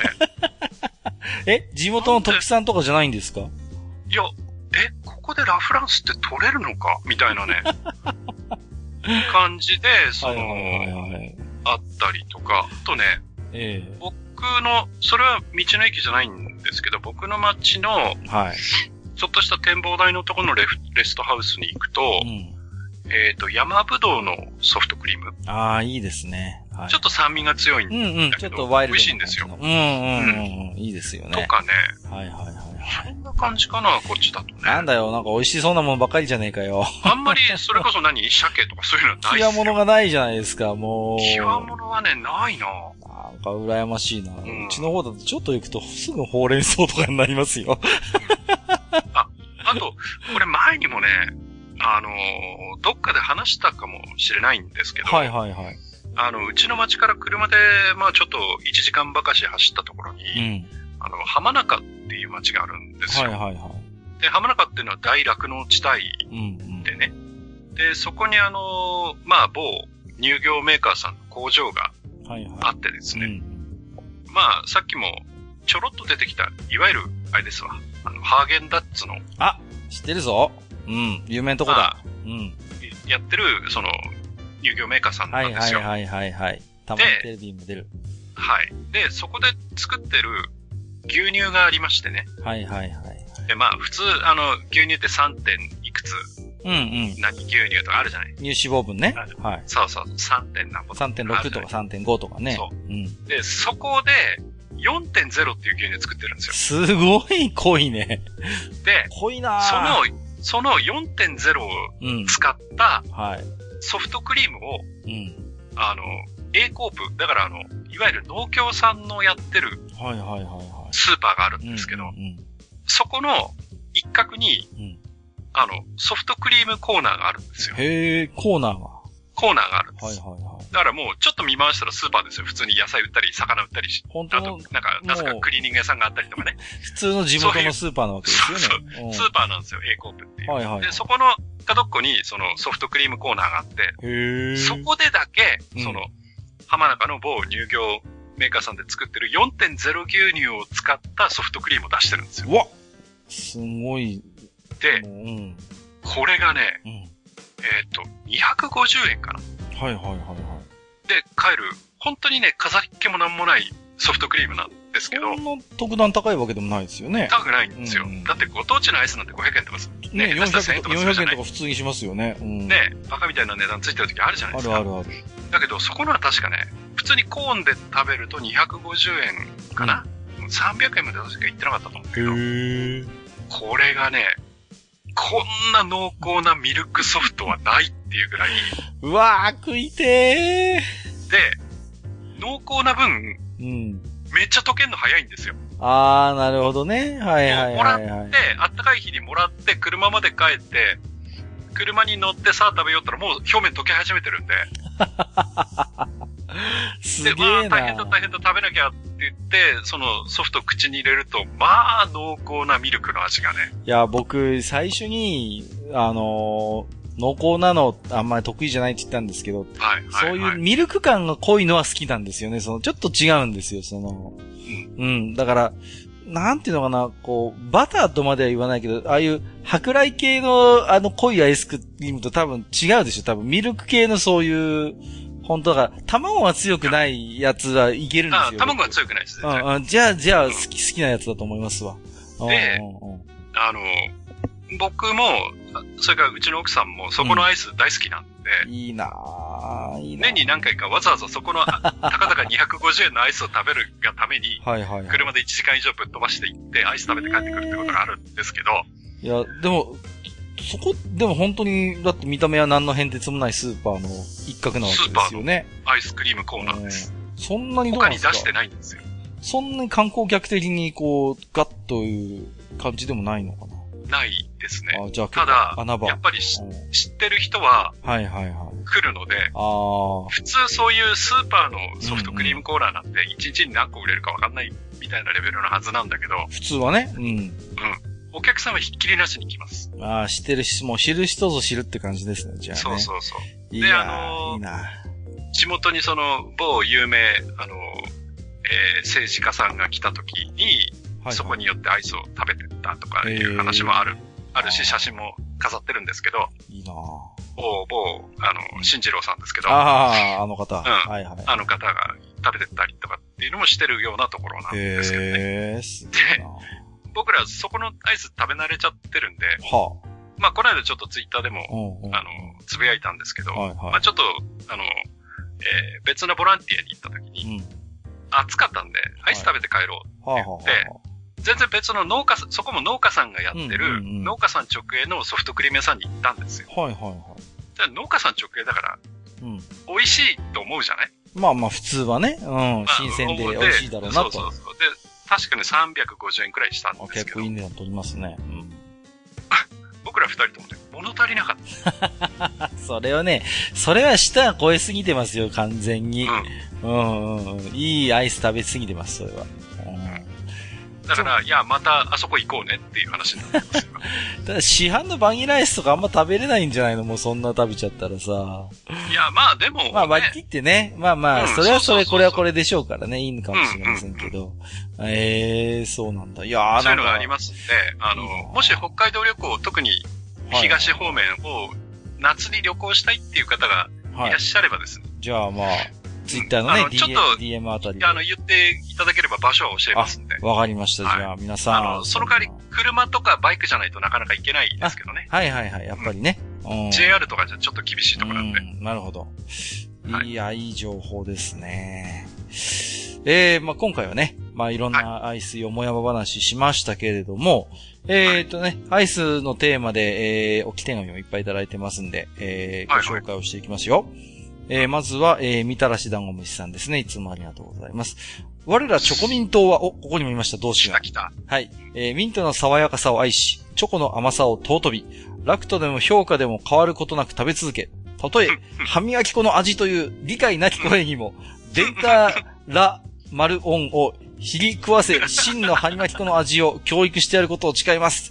ジークチョコミントということで、だいぶ過激派ですね。はい。まあ今写真もつけていただいてるんですけど、このね、ガリガリ君リッチチョコミントは本当にうまい。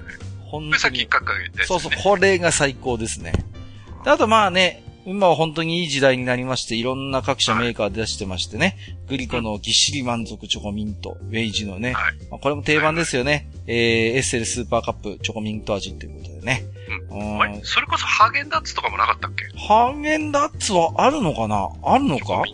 本当ですか？あったような気がしない。ちょっと僕はね、ほら、庶民派なんであんまりハーゲンダッツに見ない。またまた。いやいやいや。ああ、いや、でもここの写真つけていただいてるのはもちろん全部、はい、食べたことあります。はい、でもね、はい、まあ、とにかく、この、ぎっしり満足チョコミントはね、本当にぎっしりなんですよ。で、僕ね、3日ぐらいかけて食べますからね、これね。もうね、1回は無理。もう3日ぐらいね、かけて食べてます。もう最近はそんな感じ。でもね、美味しいから食べちゃうんだよな。えー、次は、チュアリクイさんですね。はい、ありがとうございます。中アリクイと申します。先日愚者記を聞いていたところ、突然聞き覚えのあるペンネームに書き覚えのある投稿が耳を貫きました。えー、それはお気に入りのノイズキャンセリングイヤホンがマスターの声を鮮明に拡張して趣味を貪っていた連休明けの脳内によどみなく響き渡るものでした。えー、これはスラップスティックと鈴木爆発についての投稿だったそうですね。その日は気温も低く上着を羽織っての外出中に一人大汗をかき始め、しかしそっと冷静にジャケットを脱いだものです。初めての体験だったので、それはそれは動揺しましたが、小恥ずかしくも嬉しく思いました。ありがとうございました。えー、最近は仕事が忙しくあまり興味がなかったので、保留にしていた昨年からの F1 回を一気聞きしている日々です。おかげさまで集中力を切らすことなく約約4時間の番組を、えー、着々と聞き進めております。予備知識がないのでなんだかよくわからないけど、お二人が楽しそうなので、それだけで面白いです。えー、さて、今回は F1 とは関係ないのですが、置き手紙紹介の中で、カレーパンサイダーなる飲料に触れられており、ふと、カレーアイスのことを思い出しました。カレーアイス？小学生あ、なんかあったみたいね。いや、これ聞いたことは確かに、あの、あるんですけど、小学生の頃に親にねだって一度だけ食べたことがあるのですが、名前のインパクトに比べてびっくりするほどまずくもなく、さりとてうま、美味しくもなかったと記憶しております。後年、専門学校で友人に聞いてみましたが、誰も知らず、ただただ自分の記憶にあるのみの幻のアイスでした。そこでさっきの投稿を聞いてネットで検索してみたところ、数は多くないけど確かにその存在を証明する当時のパッケージ画像が出てきました。なぜかおしゃれ女子御用達の、えー、ピンテラスト、ピンタレスですかね、にピンされています。なぜだ？ということで、つけていただいてましたよ。はい。意外かどうかは人によると思いますが、ガリガリ君の赤銀遊戯王から発売されていたようです。ずいぶんメジャーどころが出たんだね。マスターカッカさんや愚者級リスナーの皆さんでご存知の方はいらっしゃるでしょうか？ちなみに僕は北海道出身で、カレーアイスの時代は函館におりました。また余計なことを書き殴りそうなので、この辺で失礼します。またより、またお便りいたします。これからも番組楽しみにしております。ということで、はい、ありがとうございます。カレーアイスですって。ね。カレーアイス。これはね、噂には聞いたことはあるんですよ。うん。はいはい。だけどね、僕もさすがに食べたことないですね、これはね。うん。いや、で、確かに画像もあるんですよね。うん。うんうんいやー、どうなんですかね、これは。うん。すごいですね。インダス文明も真っ青って書いてますけどね。どうなんだろうな、これは。いやー、ちょっとね、衝撃ですよね。ぜひちょっとリスナーさんでね、このカレーアイスを体験したことのある方がいらっしゃればね、ぜひ感想なども聞いてみたいなというふうに思いますけれどもね。うん。えー、佐藤いふみさん。思い出のアイスといえば、井村屋の卵アイスでしょう。ああ、ありましたね。ああ、あったね、うん、あの自動的に出てくるミルクアイスが最高でした。大人になって思い返せば、あのあ、怪しい授業イメージも膨らみますが、当時はそんな、えジャッキーなどなかったと思います。本能でどう感じていたかはわかりませんが、ということでね。はいはいはい。え同じく、佐藤由美さん。マクドナルドのマックシェイクもアイスに入るでしょうか？バニラ、バニラが大好きで今もたまに飲みます。シェイクの粘度とストローの太さを調整して、母乳の速度、えー、吸引の強さと同じにしているのは有名ですね。一番飲み物を美味しく感じる速度だそうです。あ、また母乳の話になっちゃった。ということで。はいはいはい。はい、シェイクね。うーん。とんと食べたことないな、シェイク。あ、そう。全然最近ないですね。多分10年以上食べたことないや。飲んだことないや。僕はね、それこそいつだ、うん、あの、まあそれこそね、繰り返しになるけど、あの、小さい頃ってアイスからは遠い生活をしていたので、はいはいはいはい、あの、いつだろう、シェイクという、うん、その飲み物というか食べ物というか、はいはいはいはい、の存在を知った時にね、なんていう食べ物なんだろうって思って。それはありますよ、僕も。うんうんうん、うん、それで、あのー、うん。一時期結構ね、好んで。あ、本当ですか？はい。で、今はね、あの、まあ、あんまりその頻繁にはいかないんですけど、ごくたまに、うん、僕はあの、モスバーガー意外と好きなので、はいはいはいはい。モスバーガーを、まあ、一人で例えばご飯食べなきゃとかっていうと、うんうん、モスバーガーを買いに行くことがあるんですよね。なるほど。で、シェイクがあるんですよ。あ、ありますよね。モスにも、ね、モスシェイクがあるんですよ。うん、で、あの、マックはわかんないんだけど、はい。モスのシェイクって来た時ガチガチなのね。硬いんですか？硬いの。へえ。だから、それをこう、時間かけてちょっとずつ溶かしながら飲むっていうのが、ね、はいはいはいはい。美味しいんですよ、やっぱり。そしてね。急いでる時には頼めないですね、じゃあね。無理ですね。うん、そうなんだ。うん、いやー、シェイクは僕も子供の頃、いや、美味しいなと思って、飲んだ記憶はあるんですけど、はい、そもそもね、あんまり、こう、マックに連れてってもらえなかったんですよね。こう、子供の頃は。マックそんな行かないですよね。うん。で、なんでしょうね。うん。なんか、だから、味はなんとなくわかる、覚えてるんですけど、はい。全然縁がなくてさ。うん。うん、そうそうそう。で、まあ、ちょっとマックシェイクと全然関係ないですけど、あの、スターバックスでなんかフラペチーノってありますよね、なんかね。あ、なんちゃらフラペチーノってありますね。なんちゃらフラペチーノとかっていうね。はいはい、ありますあります。あれはね、結構、食べましたね。あのあ、そうですかうん、あれはね、当時、お付き合いしてた人が、スタバで働いてたんですよ。ああ、そういう、はいはい。それでね、はい、そうそうそう。で、よく。いいのか今喋ってて大丈夫か？大丈夫、大丈夫、大丈夫ですよ。はい。それで随分、フラペチーノは食べたかなーっていう感じですけどね。あれもまあ、シェイクじゃないですけど、なんとかあれも飲むかき氷みたいな感じでしたけどね。はい、はい、はい。そうですね。あと、えー、何ですか？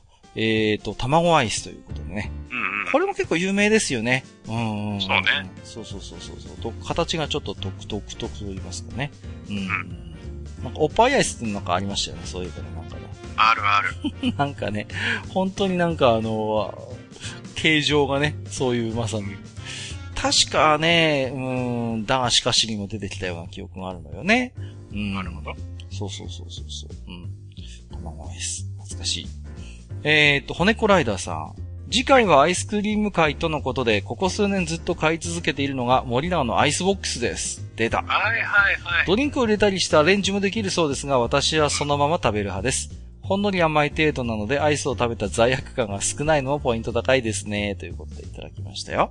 はい。なんだっけ、お酒入れてとか。そうそう、最近よく見ますよね。そうそうそうそうそう。ね、アイスボックスをそうやってなんか、ね、あの、お酒入れてアレンジしてっていうことが結構あるみたいですよね。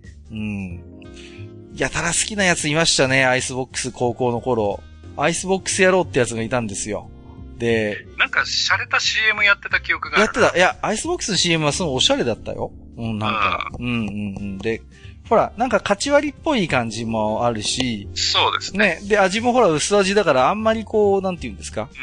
うん。喉が乾かないというか、はい、本当に喉が渇いた時に最適みたいなね。うん。そんなイメージがありますよね。うん。アイスボックス野郎がいてさ、いつも夏場部活の帰りにアイスボックス食ってるやつがいたんですけどね。うん。最近なんかいろんな味ないですよね。昔なんかいろんな味あった気がするんだけど、最近あの青いやつ、普通のやつしか見ない気がするな。なんかグレープとかレモンとかあったあった。レモンとかオレンジもあったのよ、昔。うん。うん、最近なんかその辺のバリエーションはないかもしれない。うん。これも全然食べてないな最近。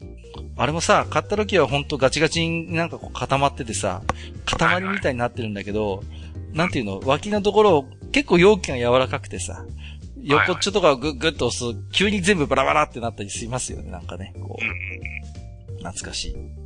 えー、シンさん。アイスの棒がガムで二度美味しいというのがありましたよね。あれ好きでした。あった、あったぞ。これも覚えてるぞ、なんか。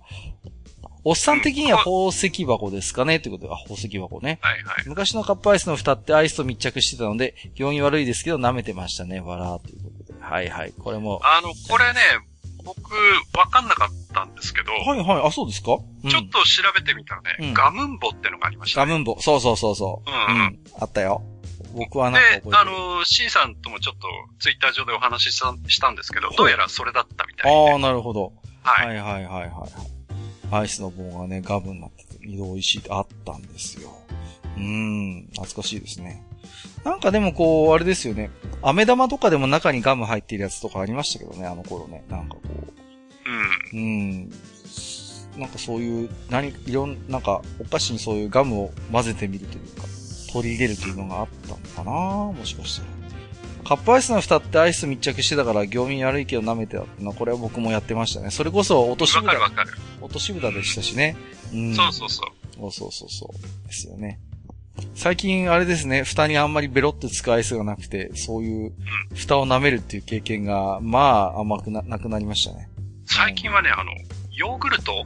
はいはい。あの、よくほら、あの、4つぐらいくっついててさ。ああ、ありますよね。食べるときパキパキって、あの、割って、その、バラにして、こう、あとこう、上の、こう、ビロッと剥がして食べる。ダノンとかのやつでしょ、うん、そうそうそうそう。はいはいはい。で、あれって、その、それこそ、剥いだ蓋の裏って、ヨーグルトつくんだけど、ついてます？あそこ最近、その、あの、つかない加工になってきてて。はあ、そうなんだ。いや、最近なんか蓋綺麗だなと思ってるんですよね。そうなんですよ。あの、は、水とかを弾く、その、へえ。なんか、加工になってて、ヨーグルトも全然つかない。なんか嬉しいやら寂しいやらって感じですね。なんか、寂しいんですよ。寂しいですよね。そう。うん、なんかね、ペロッとしたいの。あの、下品なんだけど。いや、わかるわかる。あのさ、うんうん、カップヨーグルトの、あの、あ、あの、蓋のところについてるやつって、ちょっと、水分抜けて濃厚だったりしません？なんかちょっとあ、そう、わかるわかる。固めだったりしますよね、なんかね。そうそうそう、ちょっと硬くなってそうそうそう、あれがなんか濃厚でさ、僕も、うん、密かな楽しみだったわけですよ。そうそうあの、濃い、濃いヨーグルトが。うんうん、ところが最、ね、そう、最近全然つかないからさ、あれやと思ってたんだけど、あ、やっぱり素材をそういうつきにくいやつにしてるんだ。よくないなそれは、ちょっと。つかない加工の蓋ってあの、水とかちょっと蛇口から垂らすと面白いですよ。え、本当ですか？あ、ちょっと今度。玉のように弾きますから。へえー。今度試してみよう。そうなんだ。面白いですよ。それをなんかこう、ほら、つなぎ合わせてなんかこう、やっけみたいにできないもんですかね。うん、まあ、できるでしょうね。そういう素材でしょうからね。へなるほど。えー、黒柳小鉄さん。アイスクリーム、森永のビスケットサンドが好きです。モナカやダッツみたいにサクサクしておらず、しっとりとしたビスケット生地に挟まれたバニラアイスが美味しいと思いますが、いかがでしょうか？ということです。あのね、僕、ビスケットサンド嫌いです。好きじゃないですね、あんまりね。好んで食べたい。これ結構各社あるでしょ？これ、あの、ハーゲンダッツも高い、あるある高いやつあるじゃないですか。あるある、ビスケットでサンドしたやつ。あれも好きじゃないのよね。なんかね、あのー、パキッとしててほしいんですよ。だから、うん、モナオとかチョコモナカジャンボはいいんですよ。あの、パリッとしてるから。うん。だけどね、あの、ちょっとしっとり系だから、そのビスケットサンドみたいなのね、個人的にはあんまり好きじゃないですね、なんかね。うん、なぜか。うん。うん。ちょっと黒柳さんとはちょっと残念ながら、趣味が合わないなと思ってね。うん。あの、ちょっとしなっとした感じが好きか。そうそう、そこなんですよ。そうそう。あの、しなっとした感じが僕はなんか、ビスケット、なんかしけったビスケットみたいな感じがして、どうも好きじゃないですね。うん。まあ、持ちやすくてね、いいんですけどね。あの、ビスケットの部分つまめばね、手が汚れないですしね。うん。でもなんかいまいちだなえー、最後、はゆちーさん。アイスはスーパーカップですかね出た。エッセルスーパーカップ。お金はないけど、がっつりアイスが食べたい時に文句なしのボリュームと安さ。あとは遠出をした際にはその場所のご当地ソフトクリームは必ず食べて帰ります。ということ。あ、出ましたね、ご当地ソフト。うん、はいはいはいはい。いやー、やっぱりね、僕と同じような、はい、感覚の人がいらっしゃるんですよ。嬉しいですね。スーパーカップね、これはもうすっかり定番になりましたね。あの、ぎっしり入ってるやつ。ね。うん。なんだっけ？なんかテレビで前、なんかそのアイス総選挙みたいなのやった時に、確か、スーパーカップのバニラが1位だったような記憶がありますね。うん。まあ、なんか美味しいとかもあるし、ちょっとお得感みたいなのも、うんうん、そうそうそう。そうなのスーパーカップの場合は大きいからさ。大きいからね。そうなんですよね。うん。やっぱりでもあのサイズはもう厳しいです。僕は二日ぐらい分けないと食べらんない。全部は。いや、うん、でもね、あの腹いっぱいアイス食べたいっていうあの願望を満たしてくれるいいやつだと思いますよ、スーパーカップは。どうしても僕スーパーカップって言うとあのエースコックのやつの方思い出しちゃいますけどね。どうしてもね。ああ、カップ麺の方ね。そうそうそうそう、麺1.5倍っていう、あの、グラッチグラッチを思い出しますけどね。はい、えー、ありがとうございます。えー、ということで今日はね、えー、アイスの思い出、今昔ということで、昔のね、懐かしいアイスの話から最近のアイスの、えー、よもやま話などを、えー、マスターといろいろおしゃべりをさせていただきました。さあ、今年もね、暑くなるんでしょうかね。いろんな、えー、今年も、えー、アイス楽しんでいきたいと思っておりますけれども、今日はね、このあたりにしてみたいと思います。本日のマスター、はい、ありがとうございました。はい、ありがとうございました。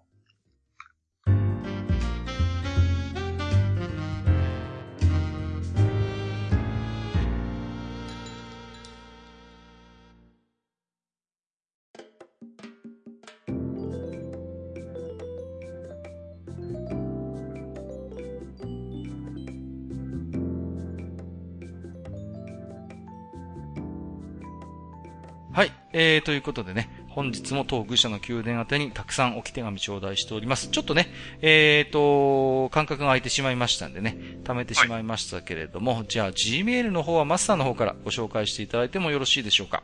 はい、わかりました。じゃあ紹介していきたいと思います。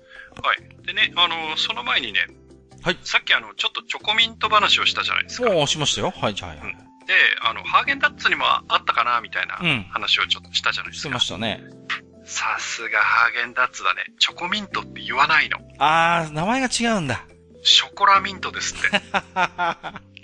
気取りやがって。止まりやがって、本当にもう。本当に、はい、まあまあまあ、そんなことでね。わかりました、はい、ありがとうございます。はい、行きたいと思いますけれども。はい。それじゃあ、えー、置き手紙の方を紹介していきたいと思います。はい、お願いします。あのー、もしかするとね、あの、若干、あの、はしょらせていただく場合もあるかもしれませんので、はい、その場合はごめんなさい。ご了承ください。はい。えー、じゃあ、お一人目、ジプシーさん。はい、ありがとうございます。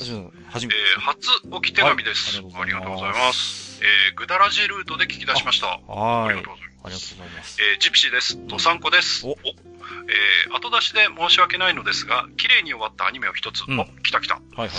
えー、戦闘メカザブングルです。出たうん。えー、メロン顔の メロン顔のナウシカが ロボットを運転して、えー、自分の都合に合わせてその世界の掟を破りまくり、えー、最後は創造主を支配の座から叩き落とす。ってな感じでしたよね。うん、えー、前作のイデオンと違い、見終わった後、ひょっとしてあの人もあの人も、そしてあの人も実は生きてたん、生きてんじゃないの？って思ってしまうほどに生命力のある作品でした。うん、えー、時が今ならば、ぜひとも舞台化してほしい作品で、どこを切り取っても面白い舞台になると思います。えー、アイアンギアは高めのジャングルジムを数人で操り、えー、そのてっぺんではファットマンがエルチの服を振りまくり、うん、えー、ウォーカーマシン役は砲や機銃をカンカンムスのように装備しつつ、しつつ、ハンドルやレバーで格闘し、えー、レッグ隊がローラースケートで駆け回るって感じで、見てみたくないですかということでいただいてます。ありがとうございます。はい。ありがとうございます。いやー、ザブングルですよ。はいはいはい。ね。どうですか？もうメロン顔って言ってますけど、私はドマンジュって言ってましたけどね、あの頃はね。うん前期富の中では割と安心して見れる方のね。うん。まあまあ。明るい感じですけど、確かヒロインの女の子目をやってしまうんじゃなかったそうですね。そういうのはありましたね。うん。はいはいはい、はい。で、なんか、ヒロインが二人いてどっちかを選んでどっちかが、あの子は強いから大丈夫みたいな風に盛り出しちゃうっていう感じじゃなかったかなっていう、よくありますが。はい。あの、あれですね、ザブングルって、私の記憶ではね、こう、初の主人公機が途中で交代したアニメかなっていう。そうそうそうそう、ね、ザブングルからウォーカーギャリアになりましたね。そうそうそう多分ね、うん、初めてだと思うんですよ。こういう、そういう。うん、まあ、他にもあるのかもしれないけど、僕の中ではザブングルが最初かなっていう感じですね。うん、ザブングル最初じゃないかな。うん、うん、うん。まあ、よくできたアニメでね、あのー、まあ、非常にこう、なんていうのかな。まあ、ロボットものではあるんだけども、あのー、銃とかにこだわりがあったりしてさ、オープニングでもやってくれるんだけど、こう、ね、こう、マガジンっていうか、ちゃんとこう、カチャンって入れた後、一回構え直してこうっていうね。なんかよく西部劇で見るような、そういうガンアクションをやってくれたりするんで、あの、世界観も相まって、西部劇とか多分研究して作ったんだろうなという印象があるんですよね。うん、うん、うん。だからいいアニメですよね。ストーリーも本当よくできてる気がする。うん。ザブングルっていうとね、はい、あの、何？その、出てくる、まあ、ロボットが、うん。いかにもな、あの、作業ロボット前とした、はいはいはいはい、そうね。その、ロボットが多い中で、うんうん、はいはいはい。あの、ザブングルだけが、なんかその、ガンダムより前の、その、えー、ロボットアニメの主人公的なデザインで出てきて。そうですね。はいはいはい。なんかザブングルだけちょっと毛色が違うなと思ったら、うん、あの、途中で主人公メーカーが変わって、ウォーカーギャリアになったら、なんか、あ、ちょっと作業メーカーっぽくなったぞっていう。そうですよね。あなんかかっこ悪くなったぞっていう。うん。なんでしょうね、こう、ロボットものではあるんだけど、あのーうん、非常に泥臭さがあってね、こう。ありましたね。うんうんうんうん。だから、そういう、なんていうのかな、人知を超えた全然そういうスーパーロボットというよりはむしろやっぱり、あれもある意味リアルロボットなんだと思うんですよね。あの、うん、うん、まあワーカーっていうぐらいですからね。うん。はいはい。まあ、それこそパトレイバーのレイバーとちょっと対比しても面白い、そのロボット表現なのかなという気がしますけれどもね。うん。確か、操縦ハンドルだったよね。そうそうそう、ハンドルなのよ。そうそう。車みたいな運転するのよね、これね。ジャンボーグナインじゃないんだからさ。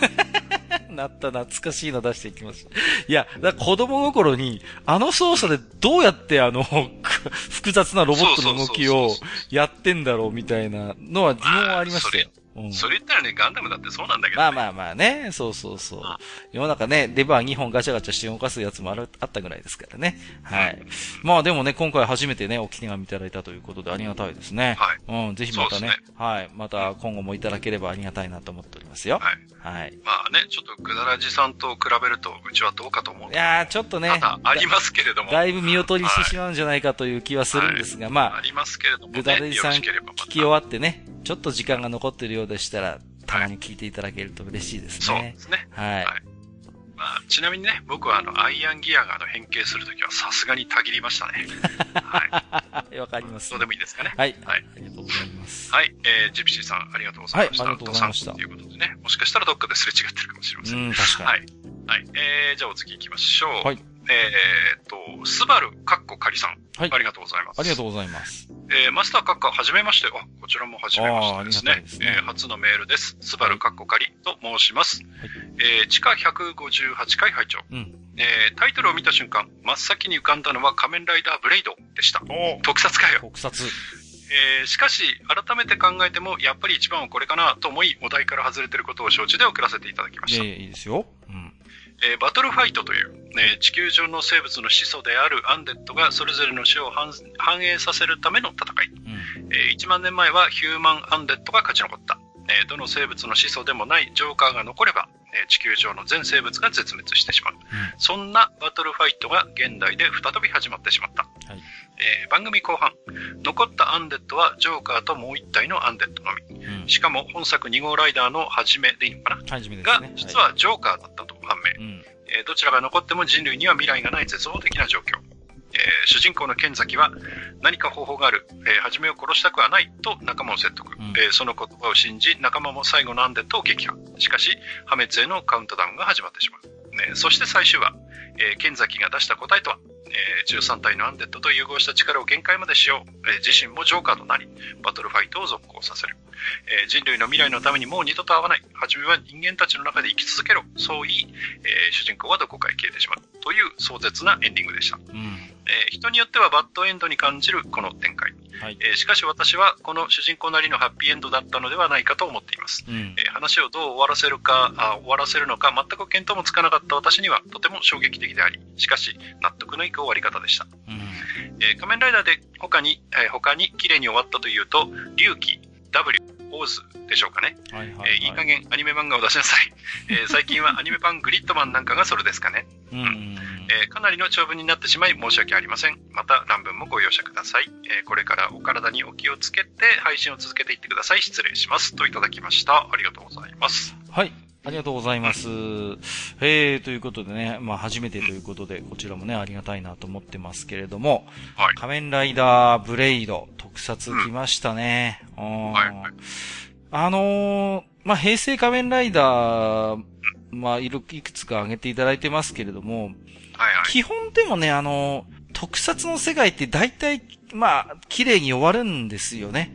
うん、うん、脚本がやっぱりね、よくできてますよ。うん。で、一つにはね、やっぱね、一年通してクールがあるってこともあると思うんですよね、やっぱり。そういうじっくりとそういう世界を描くことができるっていうのと、あとはやっぱりその、一つその、なんていう仮面ライダーという一つの、まあ、フォームが出来上がっているので、あのー、なんていうのかな、説明に多くの回を費やさなくていいっていうのもあるんですよね、こう。一つのもうお約束が出来上がってるので、逆に一年を通してじっくり描けることを利用して、ブレイドみたいに割と凝った設定でも、きちんと丁寧に、あの、伏線も張ったりなんかして、伏線も丁寧に回収しながらちゃんと大団円を迎えられるっていうのが、やっぱりなんか一つあるかなと思うんですよね。うん、うん、うん。その辺がやっぱ。ですよね。うんブレイドって言ったら、あの、主人公の役者さんのあの、滑舌が悪くていろいろネタにされたっていう、ダディアナさんとか、ね、オンドゥ、オンドゥル語とか言われてましたけどね。ですよね。そうそうそう、あれです、あれです。うん。はいはい。でも、お、改めてこう見たりすると、そこまでネタにするほどまでかなっていう気はしますけどね。まあまあまあ、それは、ね、うん、まあ、やっぱりネットでどうも誇張されてるところはあるような気はするんですけれども。あその辺はね、面白がってますからね。まあまあまあ、そうなんですけれどもね。うん。でもあれですよね、こう、平成仮面ライダーもこう、積み重ねがもうここまであるから、もう今さ、もう本当に、なんていうのかな、仮面ライダーにしろ、あの、戦隊ものにしろ、元禄時代ですよね、一つね。こう、過去のライダーとかがもうクロスオーバーでバンバン出てくるじゃないですか。はいはい、で、その都度わーって盛り上がって、もう、なんていうか、ある程度の太さの世代がもう共に盛り上がれる形が出来上がったので、なんか僕は今のそういう日朝特撮は、ある種の元禄時代かなっていう気がしてるんですよね。すごいこう、コンテンツとしてものすごく成熟してきてるのかなっていう。えー、ところがあるし、あとやっぱ設定とかをすごい大事にしてるんで、なんていうかな、一つのやっぱこれはもう世界観として財産になってるよなーっていう気はしますね。うん。い、なんかブレイドでよく思い出すのが、あれなんですよね、こう、仮面ライダーとして戦うことが職業だったのよね、ブレイドって。それでお金もらってたんですよ、この人たち。あ、そうだったっけ？そうそうそうそう、職業仮面ライダーなんですよ。その辺がなんかちょっとこう意欲的だったんですけどね、シナリオ的にはね。だから、その、正義を執行するということが、果たして無償でなくていいのかっていうような議論が当時もあった気がするしね。うんうん。まあその辺がね、なんかちょっとこう、なんですかね、物議をちょっと醸したところもあった仮面ライダーだなっていう。まあね、まああの、非常に挑戦的で良かったなとは思うんですけれどもね。うん。なんかそんな記憶もありますよね。うん。まああのー、そして、まあ僕ね、こうやってあの、スバルさんの、あの、メールを読みながらちょっと思ったのが、はい。あの、平成仮面ライダーって、その主人公が、あの、いわゆる、実は、最後の方でね、実は人間じゃなかったっていう。はいはいはいはい。展開が、まあ、まあ、ブレイドに限らず、うんうんうん。確か、えっ、ー、と、ファイズとかもそうだったそうですね。はいはいはい。うん。うん、って思ったんだけど、よくよく考えたら仮面ライダーなんだからそうだよなっていう。そうそうそうそうそう ちょっと自己完結しちゃったんですけど、もともと仮面ライダーはね、その人間が改造されて、うん、その人間でなくなってしまってっていう苦悩がありののヒーローものなんで、うん、そうなんですよね。まあ、まあ、それはそうかっていう気もするんですけど、うんうんうん、ただあの、やっぱりその、まあストーリーはいいんですけど、その、はい、最近の仮面ライダーって、やっぱりその、うん、ちょっとその、えー、デザインにしても何にしても、うん、ちょっとその、突飛なものにしすぎてる。攻めすぎっていう声はよくありますよね。うん、で、その、非常に、まあ、キャッチーって言えばキャッチーなんだけど、あの、うん、タカトラバッタとかやってるけど、はいはい、タトバ。タトバとか、タトバタトバって言ってて、いや、それはそれでキャッチーだし子供たちが喜びそうなのは、それはわかるんだけれども、うん、なんかね、僕はそろそろね、あの、かっこいい仮面ライダーみたい。はいはいはい。そのデザイン的にも、うん、そのなんかストーリー的にも。正統派っていうところでね。そうそうそう。うん、なんかその、かっこいいのが見たいですね。わかります。だから、デザイン的に今のやつとかもかなりその遊びが入ってるじゃないですか。まあ、こうね、ジオとかにしてももうなんかね。うん、顔にライダーって書いてあったりとかさ。そうそうそうそうそう。うん。うん。だから、それはそれでいいんですけど、あの、うん、その前、その、ちょっと前にやってた、あの、ちょっとゲームっぽい、あの、何、ゲームのキャラクターっぽいのもあったじゃない？ありました、ね、あの、SD キャラみたいなのが、はいはいはいはい。やつとかあったじゃないですか。で、ああいうのも、いや、それはそれで面白いんでしょうけど、なんかね、かっこいいやつみたい。はいはいはいはい。うん。いや、それはありますよね。なんかね。うん、だからそういう面ではね、あの、えっ、ー、と、なんだっけ。えっ、ー、と、龍、龍気じゃないし、なんだっけ。うん、僕もね、最近年を取ったせいかね、名前が出てこないんですよね。いやいやいや、わかりますよ。うん。いやー、なんかね、ちょっと、うん、キャッチーで突飛で面白いっちゃ面白いんだけど、はい。ちょっとその、なんか、こいいやつみたいなって思っちゃうんですよ、ね。今のその一つのフォームとして、割とこう、設定っていうか、そのキャラクターの造形として、まあ、非常にその、なんていうのかな、あのー、まさにマスターのおっしゃるように、突拍子もないもので、奇抜性があってね、うん。はい。割と戦い方もエキセントリックだったりするところがあるんだけれども、うん、実はその実、熱血しててかっこいいっていうのが一つの描き方なんですよね。その意外性みたいなところがあってさ。うん。うん、だから、なんていうのかな、一見芸、なんだこれ色物かよと思わせておいて、実はものすごく正当な、あの、ことをやるっていうのがあるじゃないですか。だけど、そうじゃなくて、本当に正面からもうデザイン的にも正々堂々やって、その、本当にかっこいいくやってほしいっていうのはなんかわかる気がするんですよね。その辺。あ、思い出した。響きだ。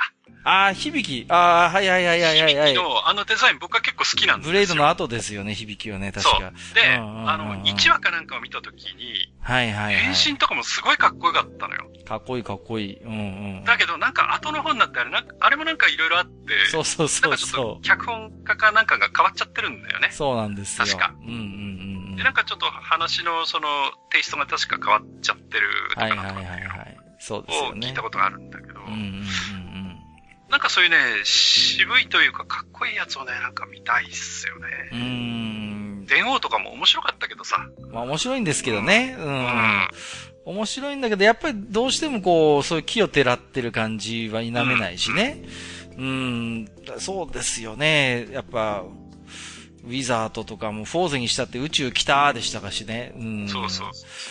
だから、ああいうのは面白いんだけど、確かに、ある種の、なんかこう、と、まあ、突飛な造形と、その、一方でその、ある種の屈託のなさというか、こう、が、ばかりが目立つんだけれども、本来やっぱ仮面ライダーはやっぱりダークヒーローなんですよね、その、そうそうそう。で、今結局悪の仮面ライダーが出てきてしまってるから、もう主人公はダークヒーローでなくてもいいんですよ、ある意味。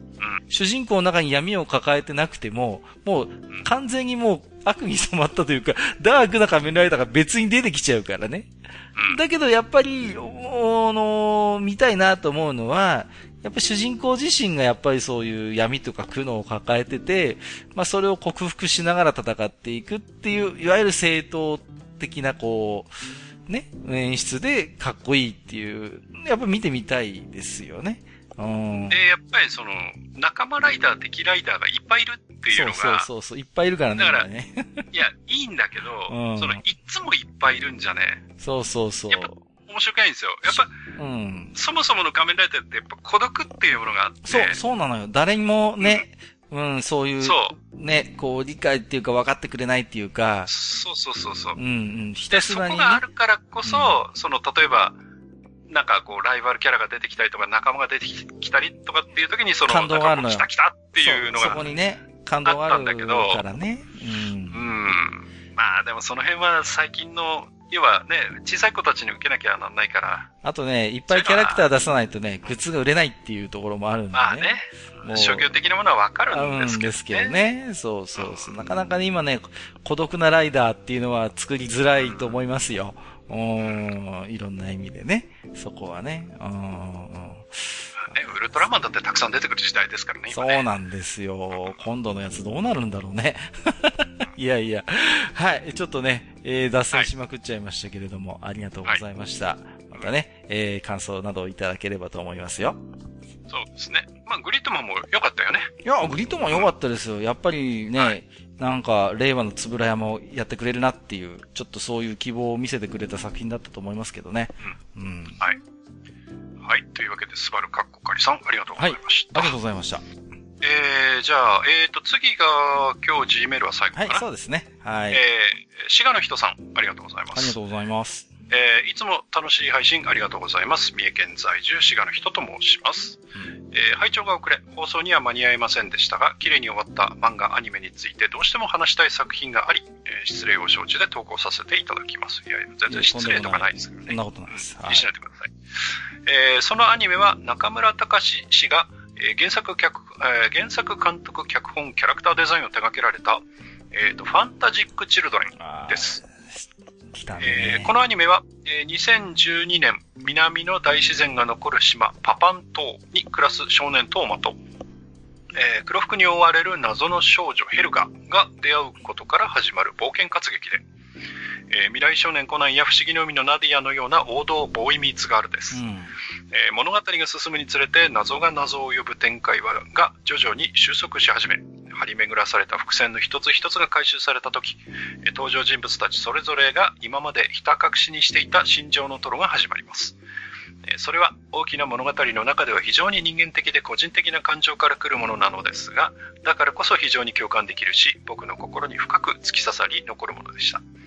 えー、個人的な感情を吐き出した後、決意を決めた彼ら、彼女らが起こす行動が世界を大きく動かしていくラストは、す、え、べ、ての人が救われたとは言えないけれど、個々が納得し、えー、選択した終わりなのではないかと思っております、うん、えー、今でも好きがあれば誰にでもお勧めしたくなる僕の大好きな作品です。うんえー、全26話で、えー、現在では Unext などで視聴できるようですので、一度お試しください。といただいてます。ありがとうございます。はい、ありがとうございます。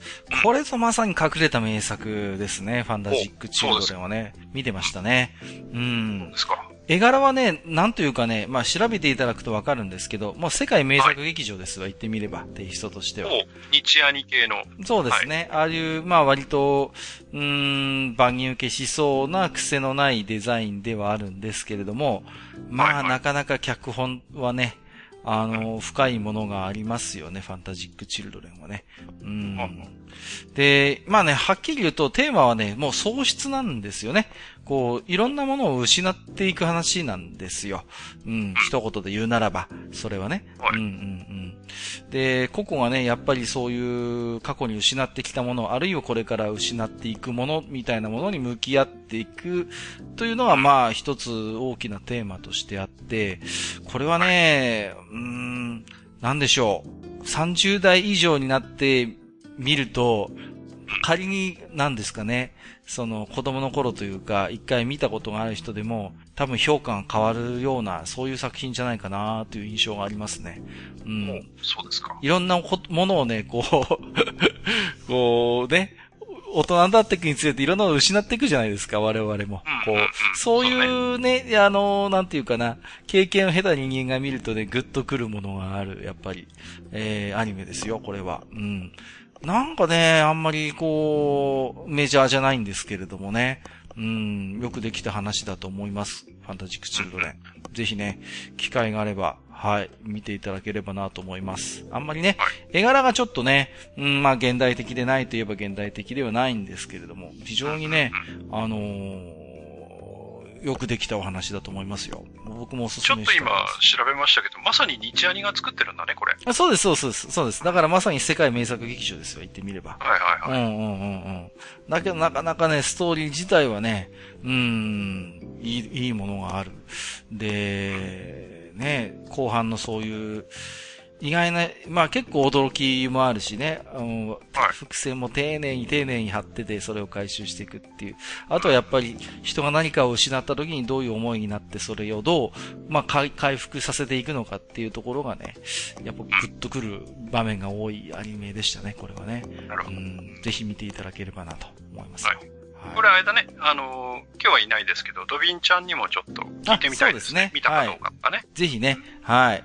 アニメ結構ご覧になっているファミリーがいれば、ちょっと聞いてみたいところでもありますけど、ね、そうですね。はい。はい、えー、滋賀の人さん、ありがとうございます。はい、ありがとうございました。はい、えー、ここから先はですね、ツイッター、ハッシュタグ、えー、愚者の牛丼つけていただいたリプライをいただいたつぶやきから、えー、今回も、えー、一部抜粋にて、えー、と、ご紹介をさせていただきます。えー、もちろん、私ども、すべて、拝読しておりますので、はい。はい。大丈夫ですよ。はい。えー、本当にいつもありがとうございます。すべてね、いつも、あの、感謝しながら拝読させていただいております。えー、5つ目、えー、にぎりさん、えー、武蔵の剣。当時剣道を習っていて、アニメの CM でやってたカーボン市内に憧れた。あー、一緒。結局親には買ってもらえなかったけど、サンドペーパーとサラダ油で手入れするのが好きでもあった。えー、もう一つ。ファミコン武蔵の剣の閣下が言っている無敵モードは、武蔵の剣のソフト単体でもできた。あ、そうなんだ。リセットボタンを押さずに抜き差しを繰り返すと、穴に落ちても上から降ってくるし、敵に当たってもノーダメージ。これは親に見つかると怒られる技だった。割れそうになりますからね。はい。えー、ということで、カーボン市内はね、僕も、これはね、剣道やって、当時子供で剣道やってたらやっぱ憧れますね。あカーボン市内ってあるあるんです、あるんです。昔からのこのカーボン市内って。要は、竹の市内ってね、お手入れが必要なんですね。すぐささくれだったりするんですよ。で、その、専用の削る機械とかもあったりするんですよね。はいはい。で、ロー塗ったりとか、まあ、サラダ油使う人もいたし、そうやって、お手入れをしないと、すぐこう、ダメになっちゃうんですよ。普通の市内って。はいはい。カーボン市内はね、まあもちろんですけど、ささくれないんですから、もう、ほとんど手入れいらずということで。うん。あれですね、僕も中学校の時に、あのー、将来ね、まあ、ヤクザになっちゃうんですけど、ちょっと、あの、あの、不良っぽい、まあ、やたら剣道が強いんですけどね。うん。あの、そういう先輩がいてさ。で、親も確かね、そっち系の仕事なのよね、確か。で、金持ちなのよ、要は。うん。で、その先輩がこのカーボン市内持ってて、やっぱ憧れましたね。うん。めちゃくちゃ剣道強かったんですよ。カーボンしないって試合で使ってもいいの？いいんです、いいんです。使えるんです、使えるんです。うん、うん。いいの？そうそうそう。ちゃんと重量的にも多分、問題ないんじゃなかったかな。えっ、ー、と、あとファミコンのね、えっ、ー、と、武蔵の剣の話もしていただいてましたけれども、はい。うん、えっ、ー、とね、なんと、ハイドライトスペシャルを使わなくても単体でもできたということでね。うん、まあでも親に見つかると怒られるっていうのは、確かにその通りでね。本当にソフトどころかハードも壊しそうな荒技ですからね。うん。なかなか、えあこ、この感じはわかるかなというところですね。うん、カーボンしない。私も憧れた口でした。フェザーノートさん、えー、行きましょう。はい、今回聞いてから綺麗に終わるとはどういうことなのかを考えてしまった。視聴後、読了後に作品を振り返ってみて、主人公の葛藤も作品世界観もテーマもプロットも全てがこの結末を思考して計算されて用意されたものだと実感できたときは、綺麗に終わったと感じます。ということでね。なるほど。うん。うんまあ、あの、綺麗に終わった選手権いろんな作品皆さんに挙げていただきましたけども、はい。やっぱりね、あのー、結構個性が出たと言いますかね。うん。うんなんか人から見るとそれは本当に綺麗に終わったって言えんのかなと思うような作品も中にはあったと思うんですよ。うん、うん。だからまあこの辺の感覚はね人それぞれなんだと思うんですけれども、うん。うん、まあフェザーノートさんがおっしゃることもやっぱり一理あるのかなと思うんですよね。うん。だからあれですよ、その、まあ人によって違うとは思うんだけれども、はい、その漫画を読む、読み終わるなり、そのアニメを見終わった時に、うん、こう自分の中でこう、ストンと落ちる、腑に落ちる、うんうんうん。っていうかあるじゃないですか。ありますね。あ、なるほど、そうか。うんうんうん、なるほどっていうふうに、その、思えるものっていうのがやっぱり綺麗に終わるっていうことだと、僕は思うんですよ。そうですね。はい。うん。だから、その、その人によってその、ストンとくるっていうのは、若干の違いがやっぱり出てはくると思うんですよ。だから人によっては、その、いろんな伏線が残ってても、例えば主人公がきっちりその、最終的に、こう、自分の納得するような、その、物語で、まあ、ラストを迎えてれば、それでもストンと落ちる人もいるだろうし、全部の謎が綺麗に解明されないとなかなか、なんで、なんでって思っちゃう人もいるだろうし、そうですね。まあ、その辺の感じ方っていうのはやっぱ違ってはくるんでしょうね、きっとね。うんだからまあ、やっぱりね、僕なんかもこう、どうしてもね、フェザーノートさんに近い感覚はあるんですよね、その。わかります。うん、だから物語のやっぱり一つ形としてカチッとしたものが最後はまる、ピースが最後まで、だから、最後のピースが、最後の、その、ジグソーパズルの穴にパチッとはまる作品っていうのはたまにあって、それをやっぱり、ああ、綺麗に終わったな。だから、それがね、必ずしも全部のピースがちゃんと当ては当てはまるのがいいかっていうと、まあ必ずしもそうではないのが、まあ難しいところではあるんだけれども、ただ、はまってほしいピースの穴にはまってほしい最後のピースがピタッとはまった時はやっぱり綺麗に終わったなっていうのはあると思うんですよね。うん。まあ。場合によってはね、あの、いや、そこまで最後はっきりさせなくていいじゃんっていう場合もあるからね。ありますね。そう、描きすぎそこは濁しといてよ、みたいな。うん、うん、うん。ありますけれどもね、そこはね。うん。えー、次は、はゆちーさんですね。えー、はい、綺麗に終わった選手権に対して残念な打ち切り、みかん漫画を聞いてみるのも面白そうと思ってみた。これもいろいろ出てきますよ、それこそ本当に、ね。残念な打ち切り、みかん漫画なんだろう。うんどうですか？なんかパッとこう出てくるの。ね黒岩義弘さんの名前がまず出てきちゃいましたね。まあ、そうですね。はいはいはいはい。うーん、なんでしょうね。まあいろいろあげると、なんか出てくる気はしますけれどもね。うん。まあもしかしたらまた裏テーマということでやるかもしれませんけれどもね。このあたりもね。うんうんうん。あと、あれだね、終わりそうにない漫画選手権とかもできそうだけど、まあ大体2、3、2、3来て終わりかな。まあいいや。そうですね。はい、どうでしょう、ね。はい。ガラスの仮面本当終わるのかな本当に。どうなってるんですかね。えー、プラスさん。国民クイズの良さ。あ、これね、僕が聞いたんですよ、プラスさんに。うん。はいはい。稚拙な語彙で紡ぐなら、えー、杉本零一原作による映画を一本終えたかのような達成感。えー、作画の癖は否めないが、主人公のイケイチがどんどんかっこよく見えてくる不思議。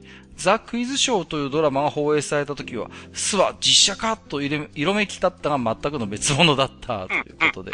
なるほどね。そうかそうか、そういう作品なんですね。僕はちょっとね、すいません。あの、あまりよく存じ上げたが、あげなかったね、作品でしたのでね。はい、うんうんうんうん。なるほどね。そうか。杉本零一の名前を挙げてくるあたり、なんかすごいわかる気がしますね。なるほどね。うん。えーと、佐藤いふみさん。ちょっと長いですけども、連続で。はいはい。えー、80年代の最後、連続幼女殺人事件が起き、マスコミをはじめとする世間のオタクバッシングが最高潮に達した10代のあの頃、同級生がオタクを辛辣に叩きながら漫画雑誌を読んでいるのに違和感を覚えていた。愚者級の皆さんはどんな思いでオタク活動をしていらしたのだろうか漫画を読んでいる同級生に漫画家もオタクだろうと言ったら違うよと結構な剣幕で怒られた。159回でマスターがおっしゃったように、世間はエロ関連の漫画アニメ好きオタクと呼んでいたのだろう。僕は当時から子供の頃に好きだったものを大人になっても同じ熱量で好きな人がオタクだと認識していたので、漫画家もオタクだと思っていた。そこに同級生との祖母があった。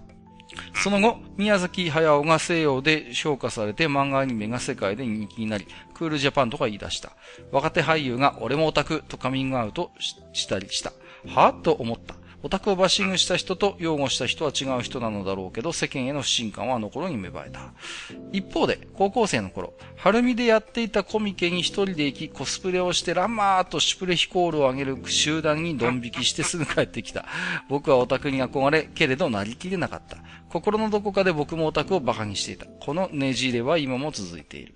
だからこそ伺ってみたいと思う。愚者級の皆さんは、オタクへの別紙をどう感じていたのだろうか。どう乗り越えたのだろうか。くじけたこともあったのか。それとも対象への熱が下げすみの視線を跳ね返したのか。好きこそが大事で世間の雑音など気にも留めなかったのか。ということでね、連続ツイートで、えー、いただいておりましたけれども、はいはいはい、オタクについてということで、ちょっとね、えー、前回でしたかね、置き手紙の中でちょっと触れた部分の続きなのかなと思いますけれども。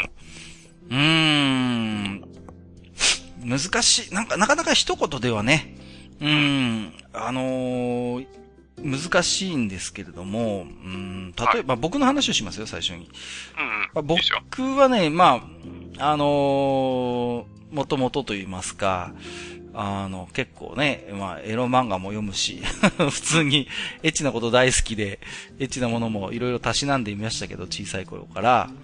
で、まあね、見る人が見ればやっぱり多分肝オタだと思いますよ。そういう意味で言えばね。うん。で、そういう、まあまあ、投げかけみたいなものに直面したこともあるし、まあ、なんていうのかな。そういう世間様にあまり大手を振って、あの、話せないような、そういうサブカルチャーの活動だよなっていうのも自覚はあるんですけども、プロになることがなんか一つそれに対する僕の克服なんですよね。克服だったんですよね、なんかこう。うん。まあね、こういう言い方するとちょっとあれなのかもしれないけど、プロフェッシ、プロフェッショナルって、その、これでご飯を食べていくことにしたので、なったので、なんか言えるようになったっていうのはあるんですよ、ある種。こう、逃げ、これ逃げですよ、完全に。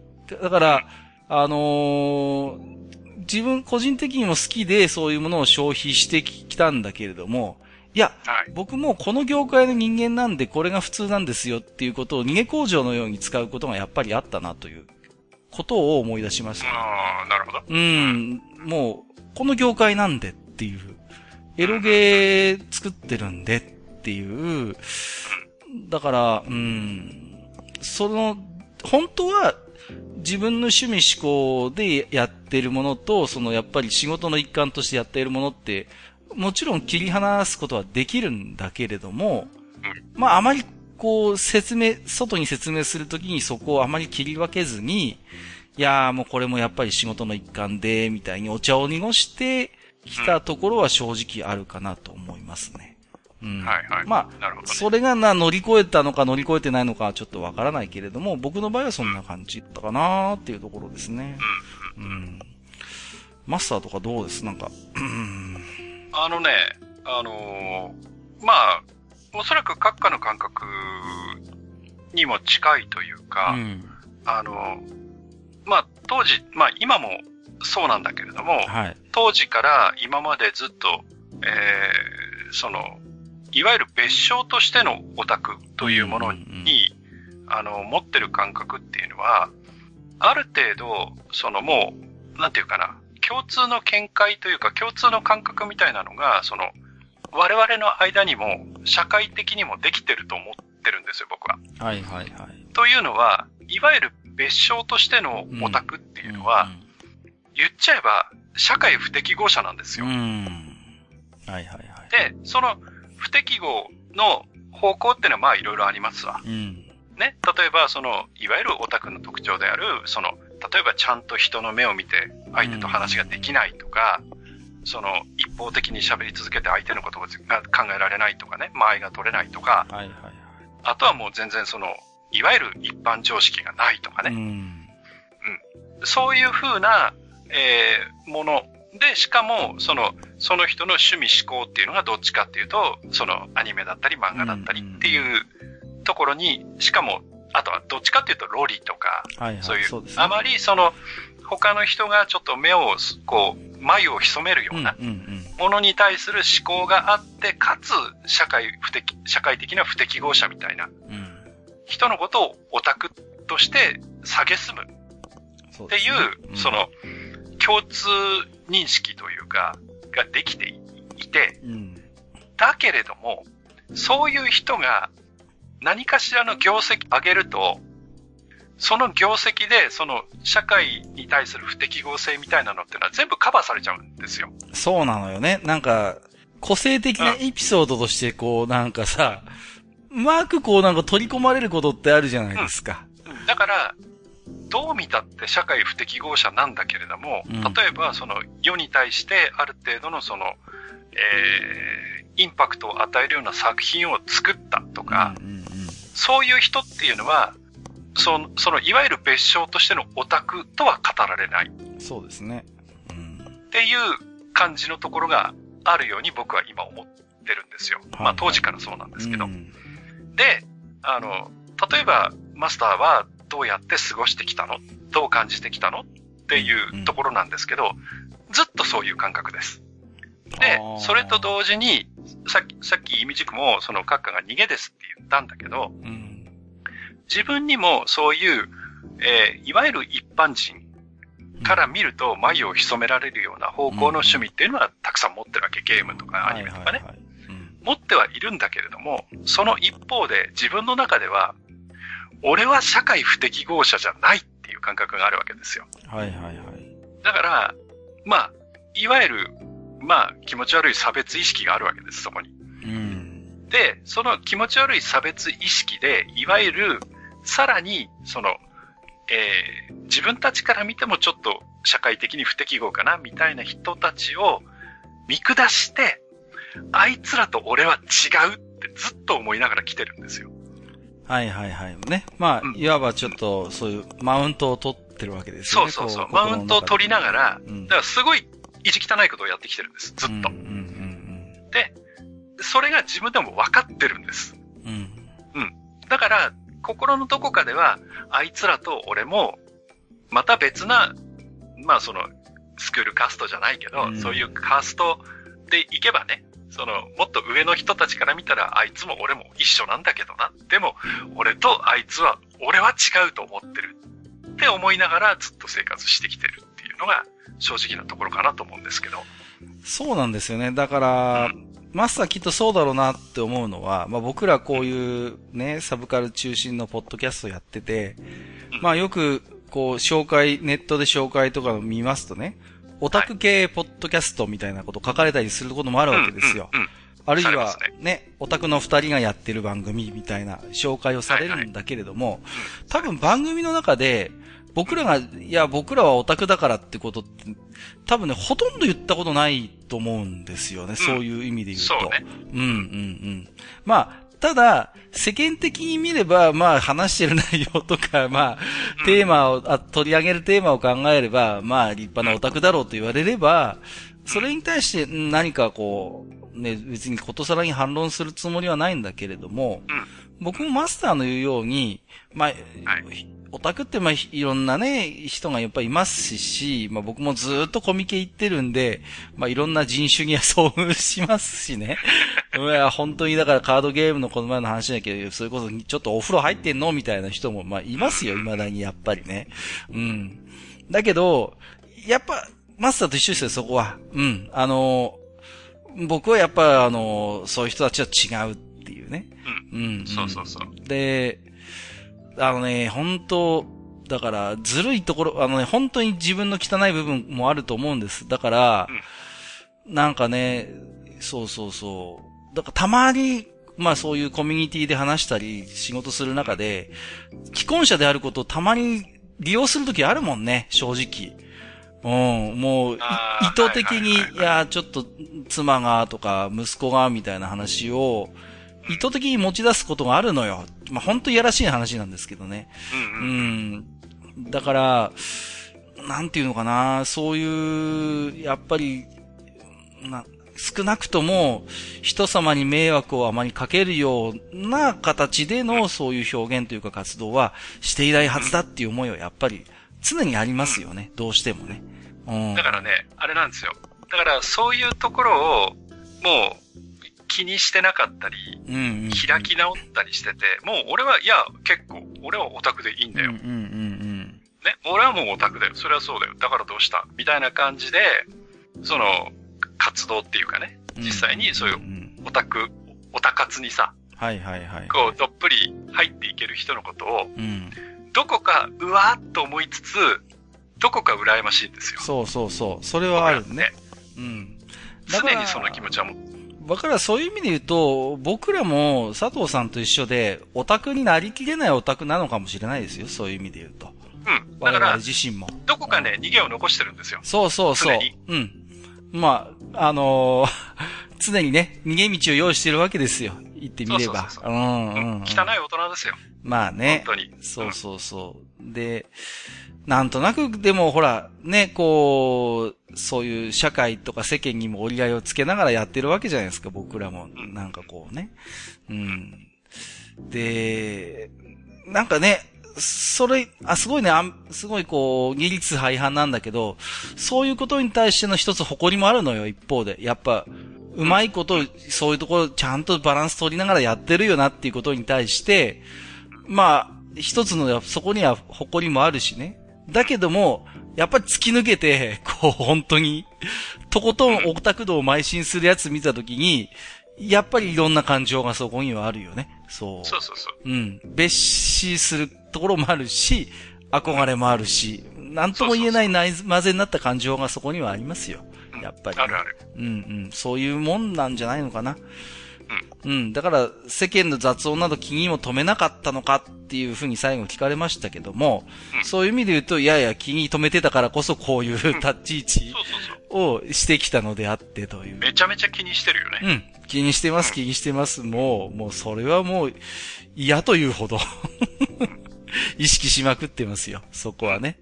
だから、いやらしくその顔も自分の顔も使い分けてるんですよね。そのケースバイケースで、ね、そうそうそうそう。もちろん。うん、だって、マスターにしたってね、また、一歩立ち位置変えれば、ね、一発の会社の管理職になってるわけですし。はい、はい、はい。そうそうそう。僕だってあれですよ、幼稚園の父母会行って、ああ、とってもなんか熱心なお父様ですねとか言われたりするんだからさ。まあそんなもんですよ。いろんなところで巧みに顔を使い分けながらやってるっていうのがね。うん実際のところでございまして。うん、うん、うん、うん。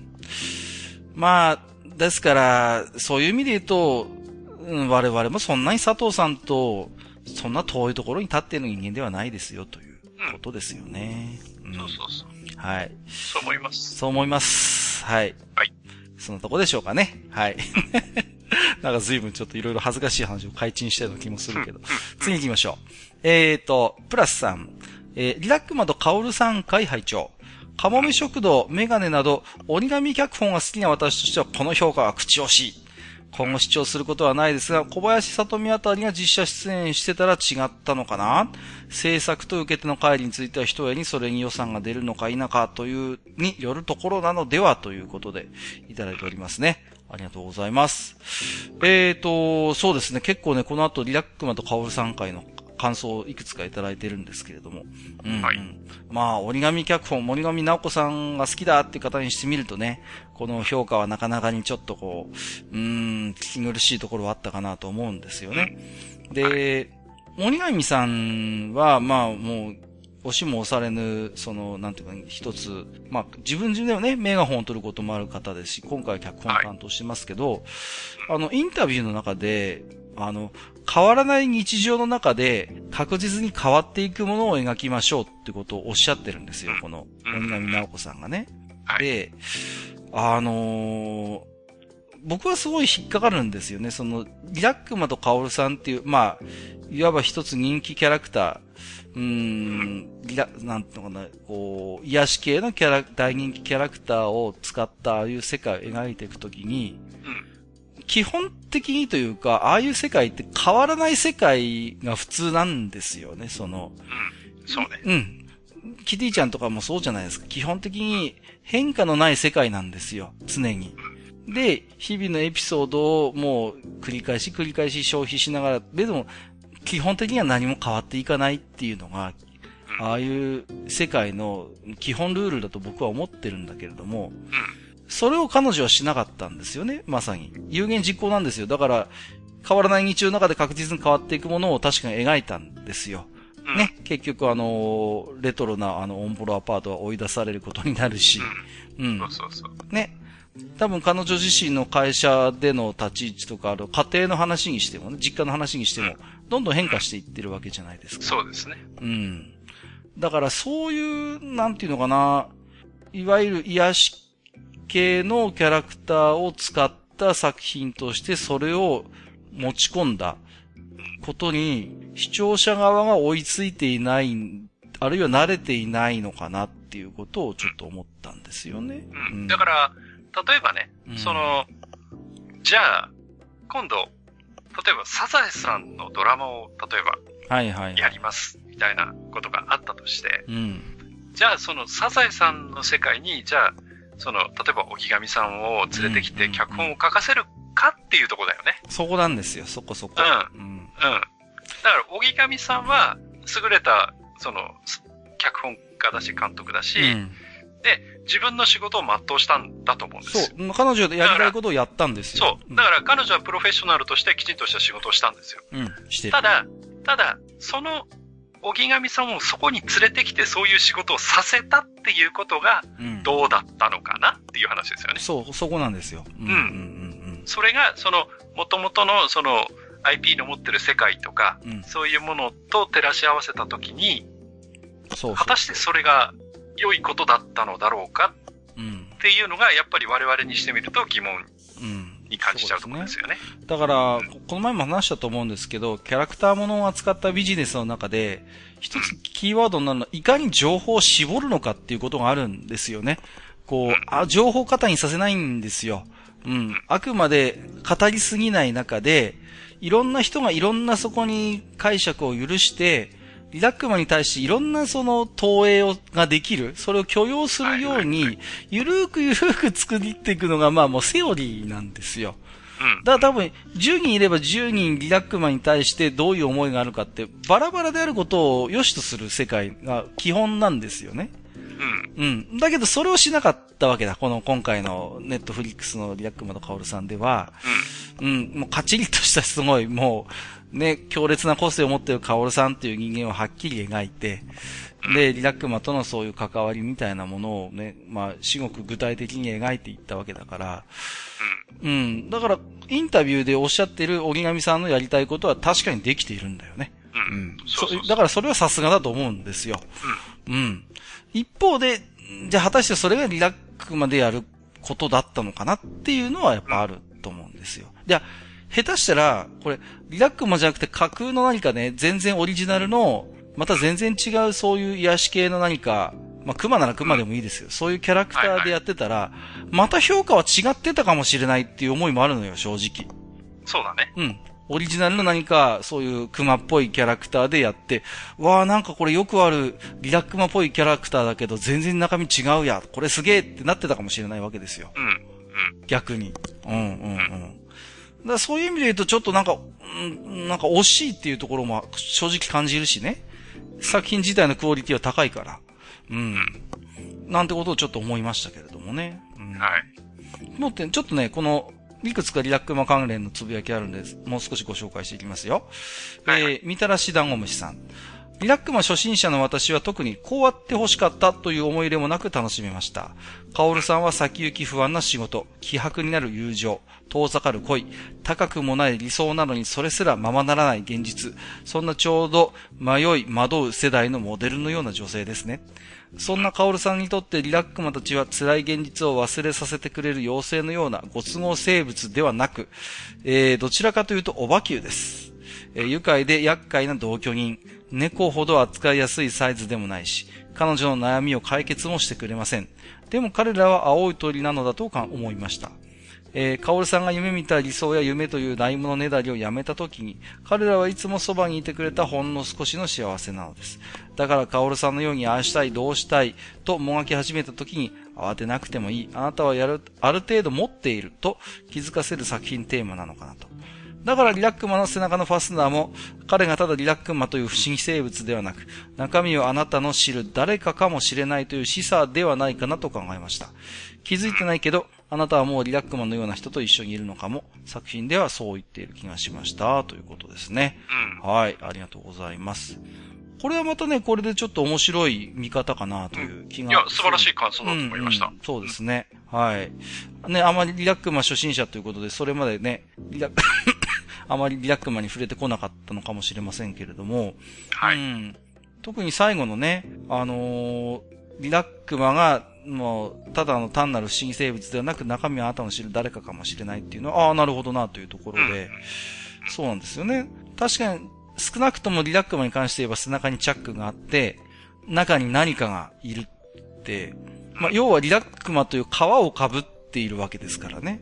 そうですね。うん。で、はい、まあ、カオルさんとそういう、まあ、関わりがあるっていう。あと、オバキューの例えはなかなか秀逸だなと思いますね。そうですね。うん。僕らも、あのオバキューわかるんで、確かにオバキューのスタンスにちょっと近いところはある。うん、うん。そうなんですよね。愉快で厄介な同居人。うん。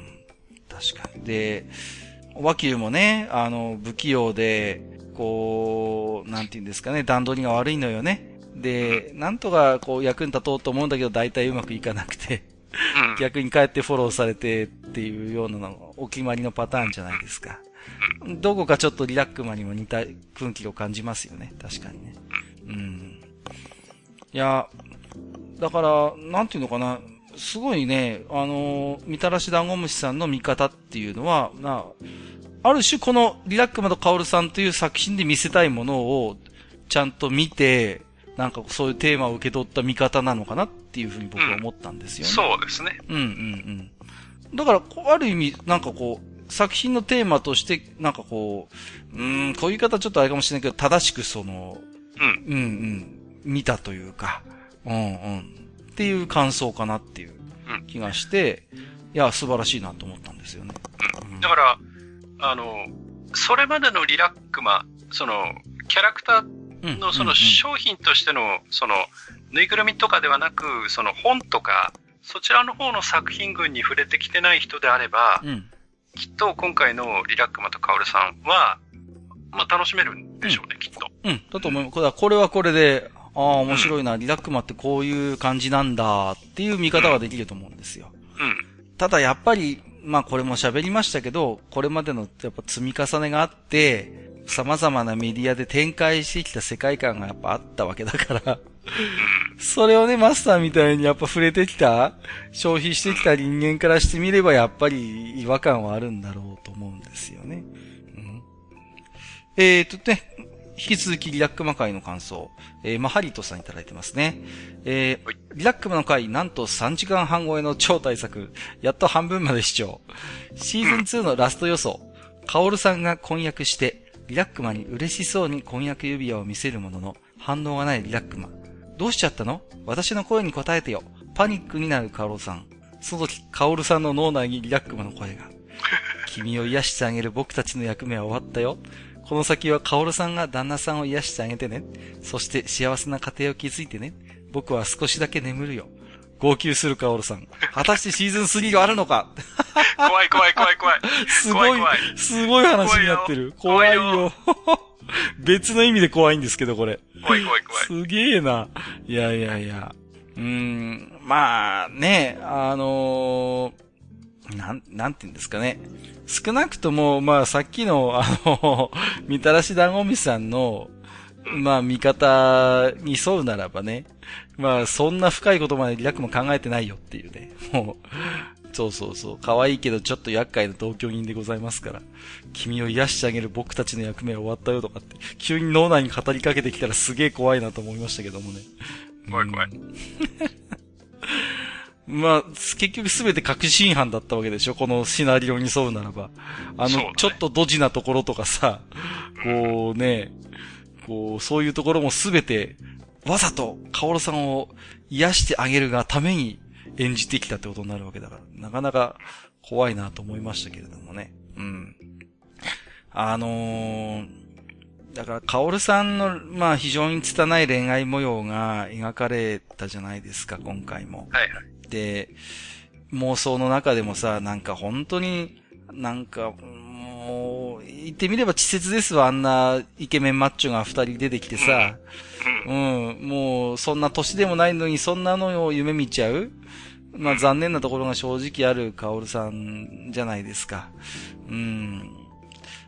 どう、どうなんでしょうね。ああいう、うーん、なんかね、単なる淡い恋模様ともなんかまた違うものがあると思うのよね、あの辺の表現はね。なんかこう、うん。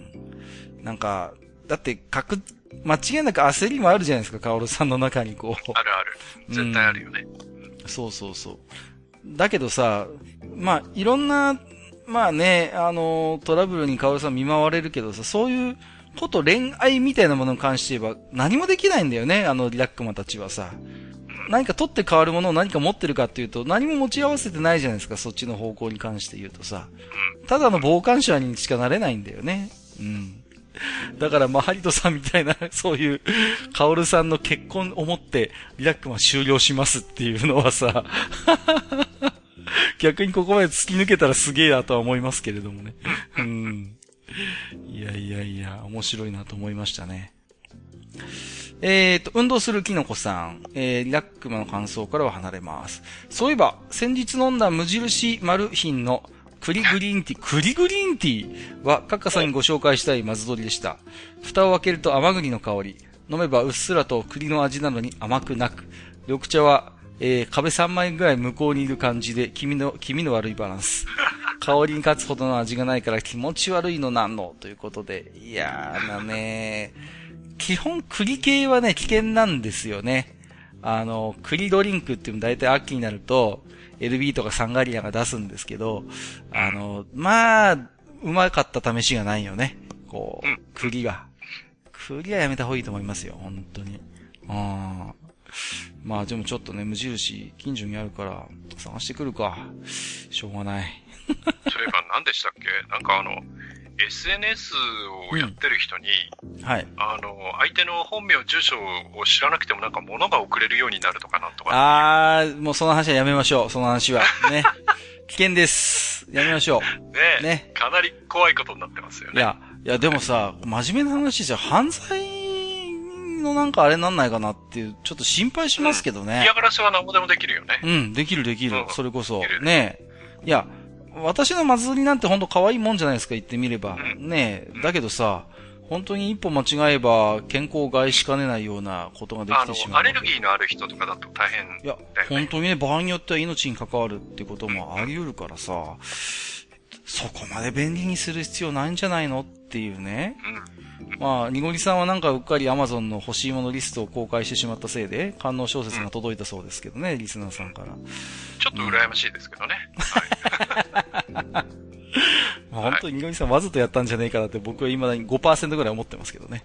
うん。いや、僕もね、シャレで欲しいものリスト公開してみようかななんて思うこともあるんですけどね。はい。本当に届いちゃうとね、困っちゃうね。いや、本当にね、なんだか申し訳ないやらありがたいやら、ちょっとね、はい、やっぱ困っちゃいますよね。ないでしょういやなんていうんですかね、こう、まあいろんな今クラウドファンディングとか、まあ投げ銭制度ってまあネットが便利になっていろんなのができるじゃないですか。はいはい。で、まあ、お金を人にあげるっていうことはさ、まあ、ちょっと情緒的なものの言い方になるかもしれないけど、ある意味その人を支配することにつながるんと思うんですよね。なんかこう。やっぱりお金をあげることによって、まあ、言ってみれば、やっぱりね、まあ、スポンサーっていうわけじゃないけども、ちょっとその人の意見をなんか、無限にしにくいところがあったりするじゃないですか、やっぱり。うん、まあ、その辺は、やっぱ関係性にもよるんまあ、もちろんね。うん。でも、僕だったら、やっぱりなんかそうやってお金もらっちゃったりとか、意図せずね、なんか支援受けちゃって、うん、なんかその人がこうした方がいいんじゃないとかって言ってきたらなんかね、忖度しちゃう気がするんだよね、なんかね。まあ、だから、お金をね、間に介在させるっていうのは、まあ、この前のラーメン派遣伝のラーメンハゲの話じゃないけど、あの、はいはい、やっぱりそこに責任が生まれるのよね、やっぱりね。だから、そことお金回りに関して言うと、そこまでネットで便利にならなくてもいいんじゃないのかなという思いを個人的に持ってたりしますね。うん。はい。えっ、ー、と、フラットさん。えー、地下158回、綺麗に終わった漫画で、カナタのアストラに一票。えー、冒険 SF かと思いきやミステリー。悲劇かと思ったらギャグ。変幻自在さは前作スケートダンスととも通じます。あなるほど。ネタバレだらけで読んでとしか言えません。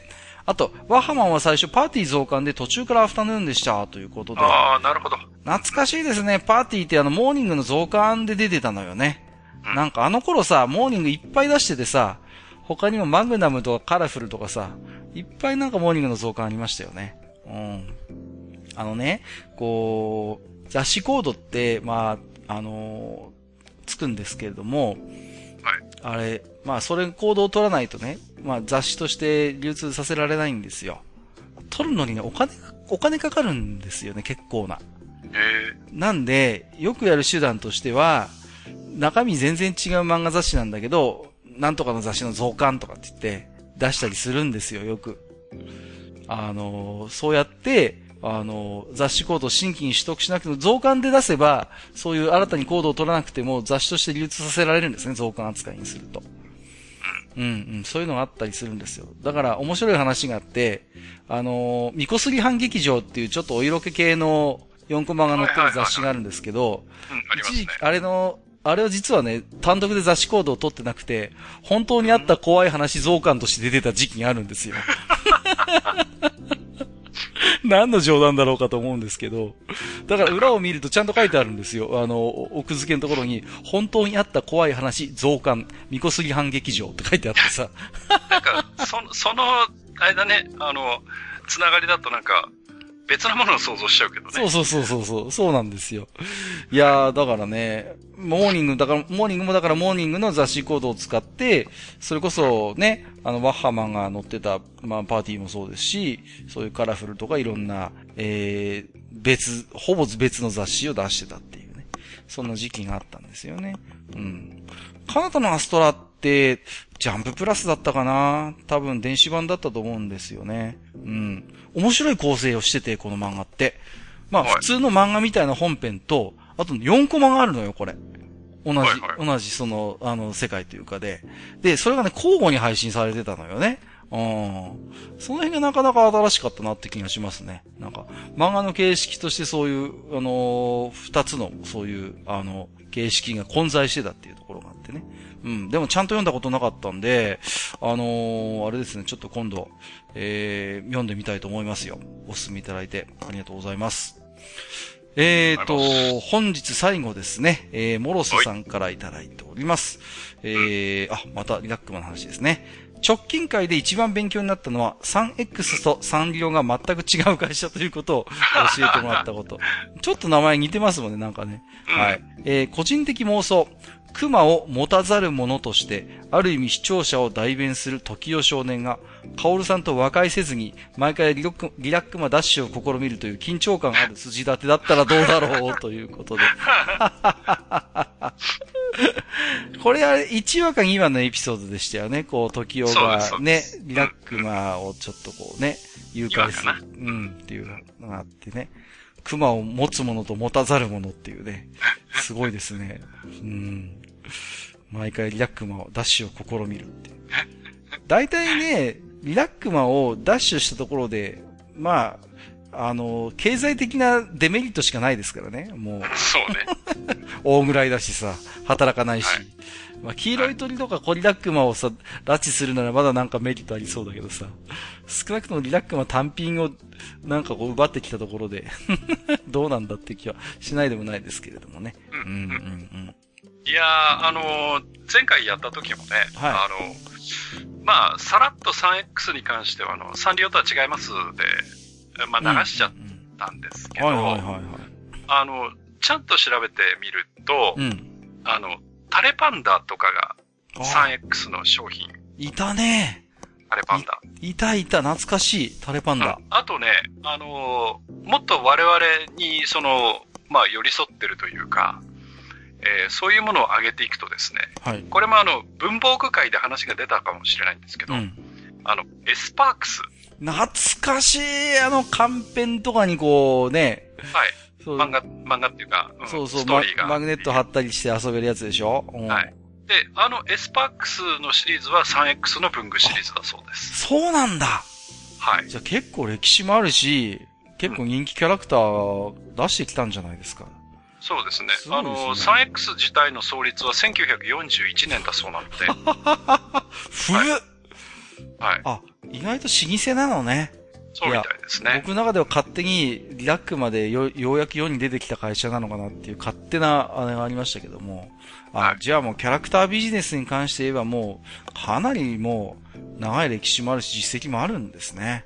そうですね。まあね、一番その、受けてるのは、まあリラックマなんでしょうけど。うんうんうん、いやーでもエスパークスとかだって結構、ね、なんかブームだったし、ね、うん、タレパンダにしたって、結構リラックマともしかしたら、こう、ターゲット層近いかもしれませんけどね、なんかね。そうね。うん、で、やっぱタレパ、タレパンダのヒットで、その、どっちかっていうと、そのキャラクタービジネスというか、そっちにちょっと、えー、割合が大きくなってなるほどね。たみたいですね。なんかそれはすごいわかる気がしますね、なんかね。はい。へー、なるほどね。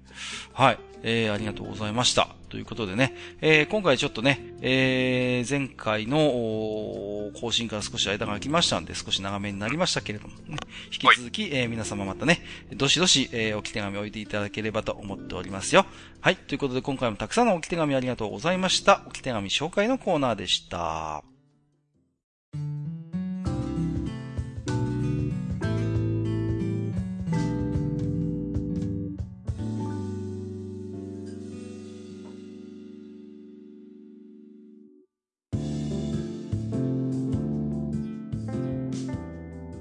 体もいじくるなということで、えー、今回はね、えー、アイスの話をしてまいりましたけれども、はい。はい。この辺でお開きということにしたいと思います。そういえばなんか焼き芋アイスっていうのもあったような気がするんですけどね。うん。あのー、まあね、えっ、ー、とちょっとね、えー、私も配信環境が変わったりとかちょっとバタバタしてね、えー、ブランクが空いちゃいましたけれども、はい、まあ、あ久々になんかいろいろね、楽しい話ができましたし、あと、はい、あの、やっぱり結構リラックマとカオルさんの回の反応が多くて嬉しかったですね。うん、うん、そうですね。あの、正直どうなるかと思ってたんですけど。いやいやいや、本当にね、おっさんが何喋ってんだで、一周されてるのが関の山かななんて思ってたんですけれども、結構ね、はい、ぜひ、ね、ネットフリックス見る環境がある方はね、えー、まあお、おすすめはあんまできませんけど、怖いもの見たさでちょっとね、まあ、見て、まあ、聞いてみ、あの、ポッドキャスト聞いてみて、まあ、見てみていただいてもいいのかなと思いますけれどもね。なんか、あれですよ、ネットフリックス、またなんか、問題作というか、なんか、なんかやってるっぽくないですか？なんか今日あたりちょっと広告で見たんですけど、うんうんうん、なんかマイケル・ジャクソンの、はいはいはい、なんか、ネバーランド、うん、ん？さよならネバーランド？そうそうそうそう。そうなんかそんな名前の、で、当時そこに通ってた子供たちが大きくなってから、うんうんうん、いや、今真実を語ろうみたいな、いや、すごい、ね、なんかちょっと見るの怖いような、怖いですよね。なんかそんなのちょっと、広告やってましたけど。ネットフリックスってだから結構ドキュメンタリーにも力入れてるのよね。うん。やっぱり、だから、その、なんていうかな、エンターテインメントだけじゃなくて、そういういろんな良質なコンテンツを出してて、あの、個人的に期待したいのはニュースでも見たんですけど、これから結構サイエンス分野に投資をしていきたいっていうことを言ってて、まあ、ナショナルジオグラフィックっていう、まあ一つ大きな、ね、ありますけれども、それにごする、ナショジオに、まあ、ごするような少し、はい、そういうなんかサイエンス系のなんかこうシリーズとか単品のスペシャル番組を充実させていきたいって言ってるんですよ。